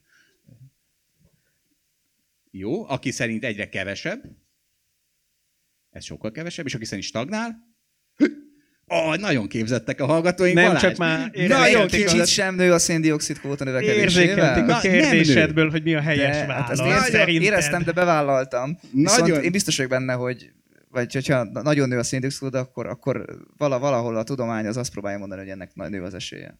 Még erre is van válaszom. Tehát, na, ugye, na. na, még erre is van válaszom. Kézzel, na, az mondd el a helyes választ. Elmondom a helyes választ. És hogy mire stagnál. alapozod. Elmúlt 120 évben stagnál a hurikánok száma. Ugye egy helyen van ér- ér- értelme ezt nézni, az Egyesült Államokban, hogy hány hurikán érkezik ki a partra, a szárazföldre, mert minden másba bekavar az, hogy, hogy, hogy mennyire tudjuk detektálni őket, és sokkal inkább tudjuk. De a, a partra eső hurikánokban stagnál, egy óriási stagnálás van 120 év alatt, és és akkor, hogy hogy működik a propaganda? 1960 és 80 közt volt egy 20 év, amikor kicsit kevesebb volt az átlag, és azóta visszajött az átlagra, és ezt az emelkedést szokták azok, akik a rettenetesen sok hurikán miatt aggódnak, kiemelni, hogy 60 e, és 80 közt ez az tehát a 60-tól kezdve... Mégis van olyan időtáv, ahol nő. De, na most ne szórakozz velem. ne szórakozz Simán lehet, hogy az azért van, mert akkor de, visszaesett a hőmérséklet, és a hőmérséklettel együtt változik, és te most ne, mégis bemondtad, jaj, hogy ne, nem. Balázs, ne, most tényleg hát, most, most, most árultad el magad. De Balázs, én most, tehát itt most tudományos kutatásokra beszélek, tehát most nem fogod te itt most ennél az asztalnál ülve kitalálni, hogy mi a helyzet, ö, hanem és a másik ok, amiért mindenki azt hiszi, hogy egyre több hurikán van, az a CNN effektus, ezt talán sokan ismerik. Az, hogy a CNN egyre több hurikánról számol be, annak az az eredmény, hogy azt hisszük, hogy egyre több a hurikán. Ö, Viszont meg kell dicsérnem most a Portfolio.hu-t. 2020-ban egyszer pánik.hu-nak tituláltam őket, mert a pandémiával kapcsolatban, viszont ők azok az egyetlenek az országban, akik a Björn Lomborg cikkeit leközlik magyarul, és ezzel hozzájárnak ahhoz, hogy ez a klíma pánik, ez enyhüljön. Na, mindenki nyugodjon meg, nincs egyre több hurikán. De azt nem gondolod, hogy a globális felmelegedésnek az a legnagyobb problémája, hogy több lesz a hurikán? Nem, nem gondolom azt, de, Az jó. de egy propaganda elem, amit most ki, kidurrantottunk. De figyelj, igazából, ha jól értem ebből, azért nem mondható meg, hogy mennyi hurikán van. Hát te most így leírtál valami olyan görbét, amiben láthatólag azért van egy viszonylag nagy hiba, vagy hogy csak nagyon hosszú időtávon érdemes ezt vizsgálgatni. És igazából csak, hogyha így alapvetően belegondolunk abba, hogyha melegebbek az óceánok, akkor nagyobb a párolgás, és pont a meleg óceán párolgása indítja be a hurikánt, és persze nem vagyok meteorológus, nem értek hozzá, csak, csak azért nehéz nem azt a következtetést leszűrni, hogy akkor több lesz. Lehet, hogy több lesz, és ennek a kiszámolták, képzeld a GDP hatását 0,02 század. Igen, 2100-ra. Ezt, 2100-ra. Igen, Na jó, de most akkor ne- ne- nem, hogy helyet hagyjuk abba, hogy Dávid. 2100-ra majd ennyi lesz, azt ugye tudni kell a helyén kezelni. Na jó, de akkor azt is tudni kell a helyén kezelni, hogy Amikor mekkora... 1940-ben kiszámolják, hogy mennyi Dávid, lesz a- a GDP. Akkor azt is tudni kell, hogy mekkora, hogy mekkora igazságtartalmat kell adni a klímapániknak, ami szintén azt számolja ki, hogy 2100-ra nem, nem lesz, mi lesz. De most ezt hagyjuk ezt a témát, van-e még kérdés? Mert most nem menjünk ebbe bele. Szeptemberre kigyúrom magam klímába, és minden kérdésre tudom a választ. Ott van még egy kérdés. Sziasztok! Olyan kérdés van, hogy hogy látjátok az euró, a dollár és a forintnak a mozgását, főleg a versenyszférába? Hogy megfigyelhető-e, hogy a piaci szereplők mondjuk a számlázás során áttérnek az euró alapú számlázásra, ugye a dollárba itt Magyarországon? Kivédve ezzel mondjuk az árfolyam ingadozást, ami tapasztalható és várható esetleg. Tehát azt mondod, hogy inkább forint helyett már euróba számláznak. Mondjuk valaki igen, nem azt mondja, hogy 20 ezer forint, hanem legyen X euró helyette. Igen, azt tudjuk, hogy Romániában ez megtörtént. Tehát Romániában tényleg ott az van, hogy fölmész egy ingatlan oldalra, és sőt, fölmész egy mobil szolgáltató oldalra, és euróban van kiírva az árfolyam. Úgyhogy én nagyon szeretném, ha Ma- Magyarországon is ez történne. Nekem van erre személyes tapasztalatom, és azt látom, hogy erre van egy igény. Így van. Tehát, hogy nekem van olyan üzleti kapcsolatom, aki kérte azt, hogy forintról térjen át euróra. Szerintem ez nem egy teljesen véletlen dolog, és másnak is eszébe jutott. Nyugodtan lehet még kérdezni. A podcast indulása óta a ti személyes ilyen befektetéseitek, azok változtak-e valahogy, hogy hogyan álltok ez az egész problémakörhöz? Tehát, hogy kaptatok-e valami pluszt ennek köszönhetően, illetve, hogy a hold alapkezelő ügyfél körében láttatok-e valami, vagy kimutatható valami változás emiatt? Bocs, mi volt az Az el... elsőt azt én sem teljesen értettem, hogy ahogy mi beszélgetünk, az hat-e arra, hogy hogyan döntünk a befektetésre? Hát igen, hogy így kaptok visszajelzést, meg hogy mi felkészültek témákban jobban, mint amit előtte csináltatok volna. Tehát, hogy a közösségtől, kö- közönségtől Nem, nem, nem, kapunk az- az, hogy és csináljuk- egyébként ö, Az, hogy magunk mi miatt. csináljuk a podcastet, ettől változott a befektetési stílusunk. Ak- akár, gondolom bármi, bármi jó erre, nem? Én Szerintem, ne, tehát, hogy a, ahogy én erről gondolkozom, ha bár én csak ritkábban szerepelek a, a podcastbe, tehát azért én nem veszem ezek a, ezeket a témákat így, ahogy a, a srácok egy az egybe végig hétről hétre, de hogy igazából mindenből tanulok, ami uh, hogyha én ezzel a dologgal foglalkozom, az biztos, hogy hatással van rám. Tehát ilyen vagy olyan módon biztos, hogy ez hat az én befektetési döntéseimre. De azt hiszem, ez nem csak ő rájuk mondható el, hanem igazából bárkivel, akivel beszélgetek erről, vagy a, a szakmai beszélgetéseink a hold alapkezelőn belül, ezek mind-mind mm, hatással vannak erre. Igen, tehát ezt úgy kell elképzelni, hogy a podcast inkább egy lenyomata a belső beszélgetéseknek, mint az, hogy a podcast visszahatna arra, hogy hogyan gondolkodunk a befektetésekről. De tehát az, hogy elemzünk és ülünk egy Excel előtt, vagy olvasunk egy elemzést, az ugye egy rész, de az is egy rész bent az alapkezelőben, hogy arról viszonylag sokat beszélgetünk. Tehát van hétfőn egy másfél órás megbeszélés, aztán van szerdán egy két órás megbeszélés, tehát ez az egész ilyen átgondolás annak, hogy merre tartanak a részvénypiacok, vagy, vagy hol van a világ, hol vannak kockázatok, ez nem olyan, hogy őket kell rohadt sokat olvasni, de szerintem nagyon rossz lenne, ha ez egy ilyen teljesen magányos munka lenne, hogy nem lehetne egyébként ütköztetni a, a véleményeket egymással. És akkor ilyen szempontból a Zsolta, ami hát egy fontos személy, hogy meghallgatjuk a véleményét, de van még 8-10 másik.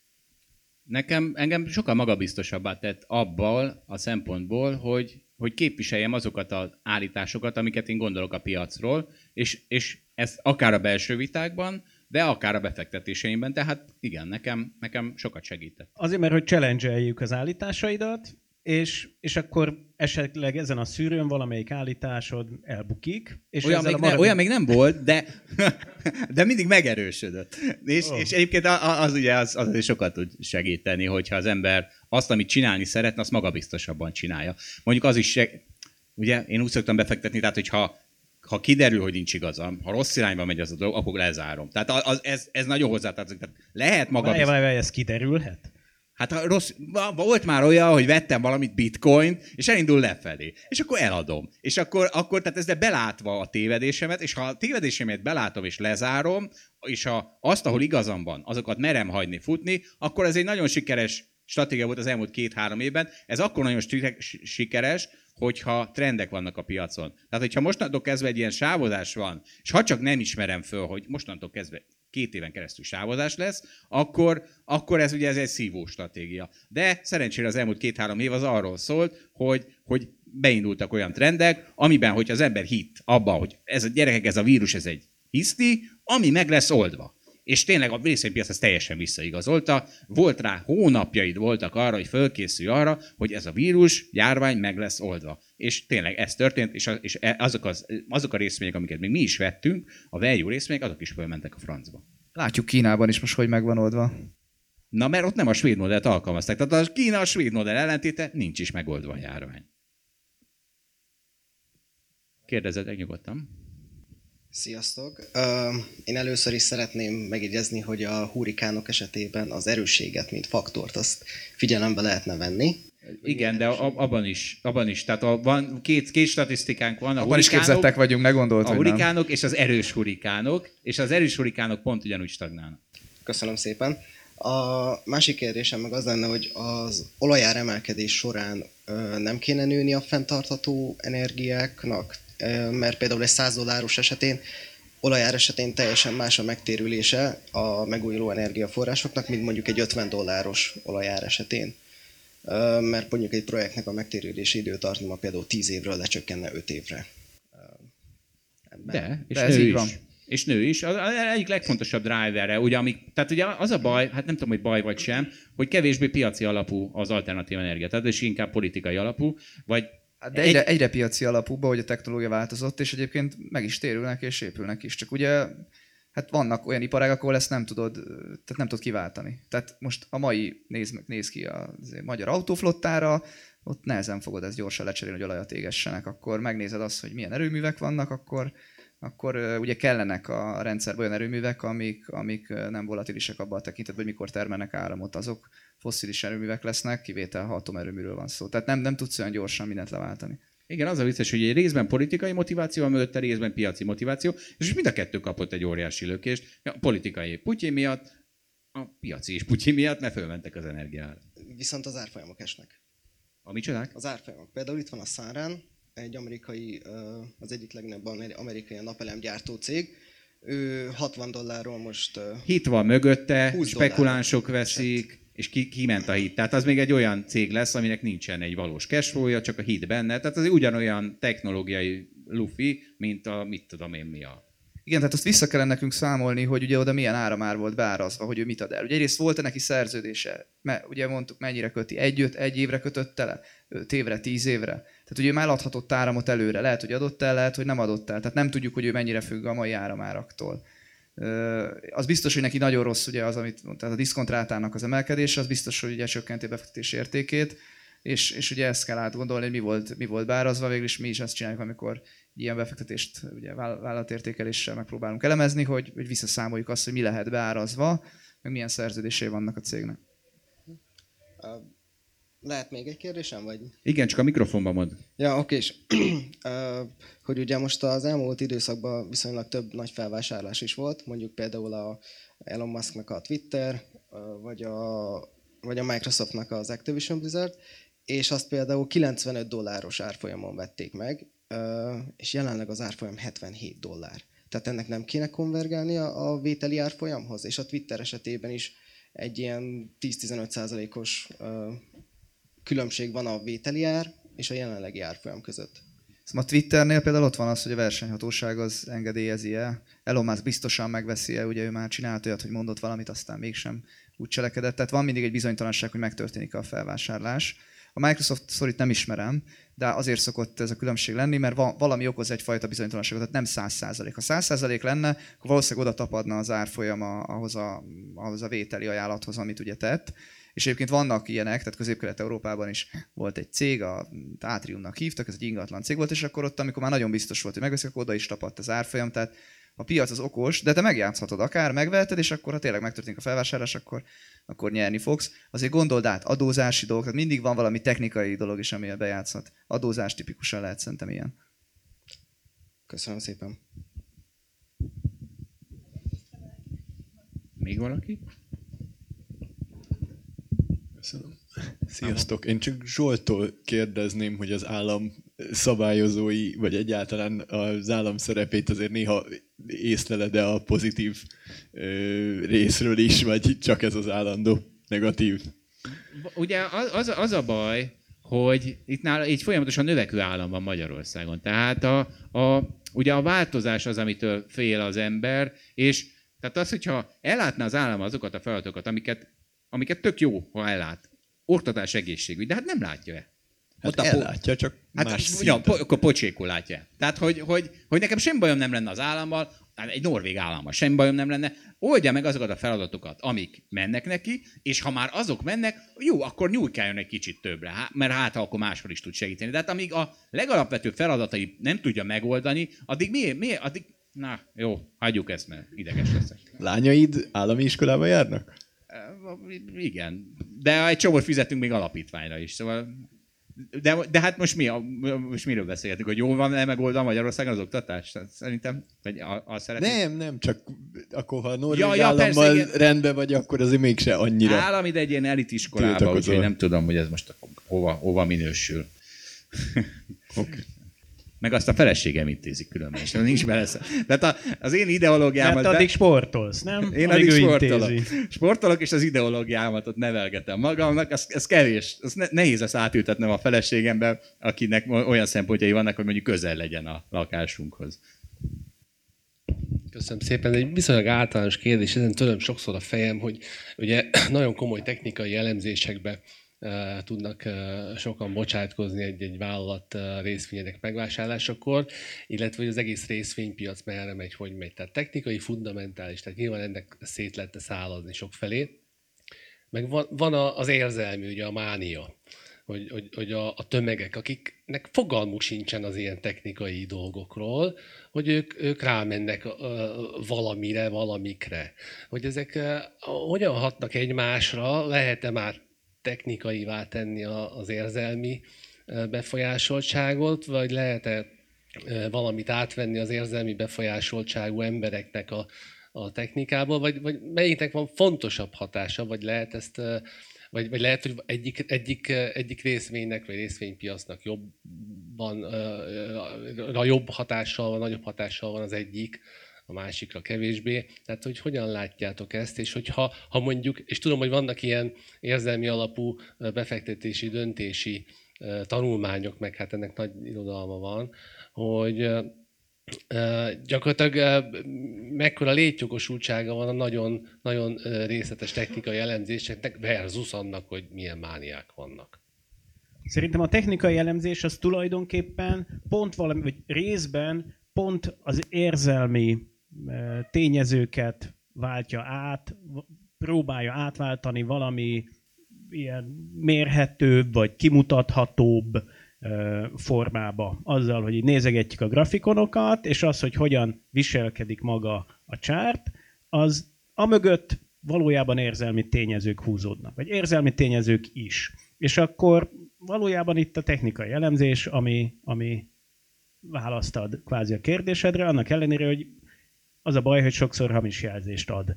Tehát nincs könnyű dolga a technikai elemzőnek, és igazából én nem is olyan nagyon hiszek abba, hogy ilyen kézzel, lábbal végzett technikai elemzéssel lehet pénzt keresni.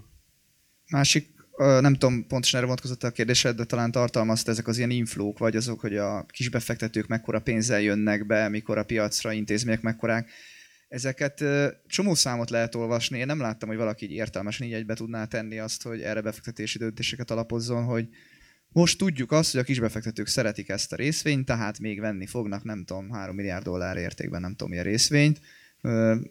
Ezeket így valamennyire így utólag jönnek ilyen elemzések. Én ne, nem tudom, hogy vagy csak én nem vagyok elég ügyes, vagy mi nem vagyunk elég ügyesek, de erre, erre befektetési döntést alapozni, ez, ez, ma, ez ma még ritkaság szerintem. Az, van, hogy, hogy, hogy most felsoroltál egy csomó mindent, amiből pont azt fogjuk megcsinálni, hogy megpróbáljuk, azt próbáljuk megvalósítani, hogy minél több, ugye ha minél, van tíz lámpa, és ha a tíz lámpából hét zöldet mutat és három pirosat, akkor az lehet, hogy egy jó befektetés lesz. És most felsoroltad azt, hogy mi, mik ezek a lámpák, amiket nézünk. Próbálunk mindent. A technikai elemzés önmagában nem ér semmit. A, egy nagy előnye van, fegyelmezett. Fegyelmezett lesz az, amit csinálsz. Tehát onnantól kezdve nincs az, hogy, hogy át, átminősíted a a momentum befektetésedet, fundamentális befektetés és örökké tartod. Szóval ezek, ezek, a technikai elemzésnek a legnagyobb előnye messze az, hogy fegyelmezett tradinget eredményez. Én ezért, szó, én ezért szeretem. Legyen még egy kérdés, nem Evi? Melyik a kedvenc kognitív biasetek? Személyes, amiben esetleg sok pénzt csináltatok már. Mások kognitív bias, amit fölismersz, amit fölismersz, és meg tudsz keresni. Hát nekem a pandémia ugye erre a legjobb izé, amikor, hát azt most nem, meg nem mondom, hogy ott melyik, melyik biasek játszottak, de, de, de nem, tehát a, igen, hát én nem tudnám megmondani, melyik a kedvenc, majd tudtok egy ilyet? Hogy egy... Pánikban vásárlás, tehát hogy simán, amikor látod, hogy pánik van, olvasod a szalagcímet, mínusz 4 százalék, ma is, tegnap is, akkor szépen óriási esés van, akkor sejtett, hogy lesznek olcsó lehetőségek. Most például azt Amerikában egyre több lesz, és ezt tökre érdemes nézni, meg elemezni, aztán valamikor le kell csapni, nyilván az a nehéz, hogy mikor. Mondok egy kognitív bias amit meg nem mondom, hogy mi az. Tehát ez, amit a Warren Buffetteknél mondtuk, hogy, hogy nem, nem, nem hajlandóak elfogadni az újat. Nem, nem tudom, hogy van-e ilyen bias, és hogy mi a neve, de ez egy tipikus bias. Tehát ha, ha én lennék a kutató, akkor gyorsan adnék neki egy nevet, ha nincs még neki. Szóval, hogy, hogy e, e, és, és azt látod, hogy a társadalom egyre lassabban fogadja el az újat, vagyis hogy egyre inkább elfogadja az újat. Tessék. Szerintem nem biztos, hogy ez egy pontosan a kérdésedre válasz, de valamennyire igen. Hogy az tök jó dolog, hogyha valamennyire az ember jól tudja modellezni azt, hogy valaki más hogyan gondolkozik. És, és például a, mondok valami más példát, nem kriptósat a kedvetekért, amikor nem tudom, emlékeztek arra, amikor Görögország az államcsőd szélén állt, és már igazából egyszer csődbe is ment, és akkor lett egy új kormánya, egy ilyen szocialista kormánya. Hogy hívták ott a miniszterelnök? Pod- Podemos? Nem, az, az a spanyol volt. Syriza. A Syriza, igen, a Syriza lett a kormánypárt, és egyébként volt egy Varoufakis nevű pénzügyminiszter. Varoufakis the Walking Dead. Hát az ő nevére bezzeg jól emlékszik mindenki. Igen, igen, igen, igen. És hogy ő kezdte el játszani azt a játékot, hogy elkezdte az EU-t zsarolni azzal, hogy már pedig mi itt nem fogunk nyugdíj csökkentést csinálni, meg nem fogunk költségvetési kiigazítást csinálni, és akkor EU, hát akkor ti szívtok, mert mi EU tagok vagyunk, és a ti nyagatokba vagyunk, és hogyha mi velünk itt most valami nagy-nagy baj történik, mert nem vagyunk hajlandóak belesimulni az EU-nak az elvárásaiba, akkor, akkor ezt az EU ugyanúgy nagyon-nagyon megszívja. És hogy valójában egy játékelméleti játékot játszott, aminek az a neve, hogy Chicken Game, ugye ez azt jelenti, hogy megy ezerrel a két autó egymás felé, és majd ki kapja el előbb a kormányt. És azt lehetett észrevenni, hogy ez a csávó igazából játékelmélettel foglalkozott korábban, írt erről könyveket, lehetett érteni azt, hogy ő játékelméleti szempontból közelíti meg ezt a kérdést, tehát, hogy ő most megy tényleg ezerrel, szembe a kvázi EU meg IMF kocsijának, de azt is ki lehetett számolni, hogy vagy hát nekem volt erről egy véleményem, hogy igazából az EU szempontjából ez nem egy chicken game, hanem ott egy másik játékról van szó, ott fogoly dilemmáról van szó, és hogy ha az EU nem engedi el a kormányt, akkor a görögök szét el fogják kapni. És hogy az EU meg nem fogja. Nem tudom, azt hiszem ezt most jól elmondani, mert itt a, a fogoly dilemma... Nyertél, elméleti... nyertél a tréden? És mi volt a, a tréden? És hát mi a, volt a tréd? A görög államkötvénynek a megvásárlása volt a tét, és valóban Görögország elrántotta a kormányt. Tehát hiába csináltak mindent, még népszavazást is csináltak, hogy akkor most nyugdíjat csökkentsünk, vagy inkább tartsunk be az EU-nak, és kijött, hogy ne, hát tartsunk be az EU-nak, meg minden volt, hogy nem, mi nem fogunk ilyen szemét dolgokat csinálni, és a vége mégis az lett, hogy lemondott a Varoufakis, és elrántották a kormányt. Na hát nagyon szépen köszönjük a részvételt. Most még itt egy kicsit együtt szendvicsezzükhetünk, meg iszogathatunk. Szóval nagyon szépen köszönjük mindenkinek, aki eljött. Most már nem mondom el, hogy nagyon szépen köszönjük. De azért én köszönöm. Sziasztok!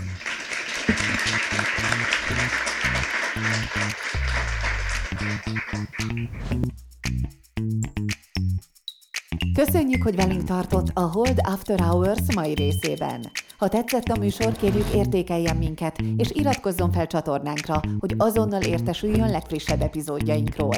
Az adással kapcsolatos részleteket és az említett cikkeket, ábrákat keresse a Hold blogon. Ez volt a Hold After Hours. Tartson velünk a következő adásban is!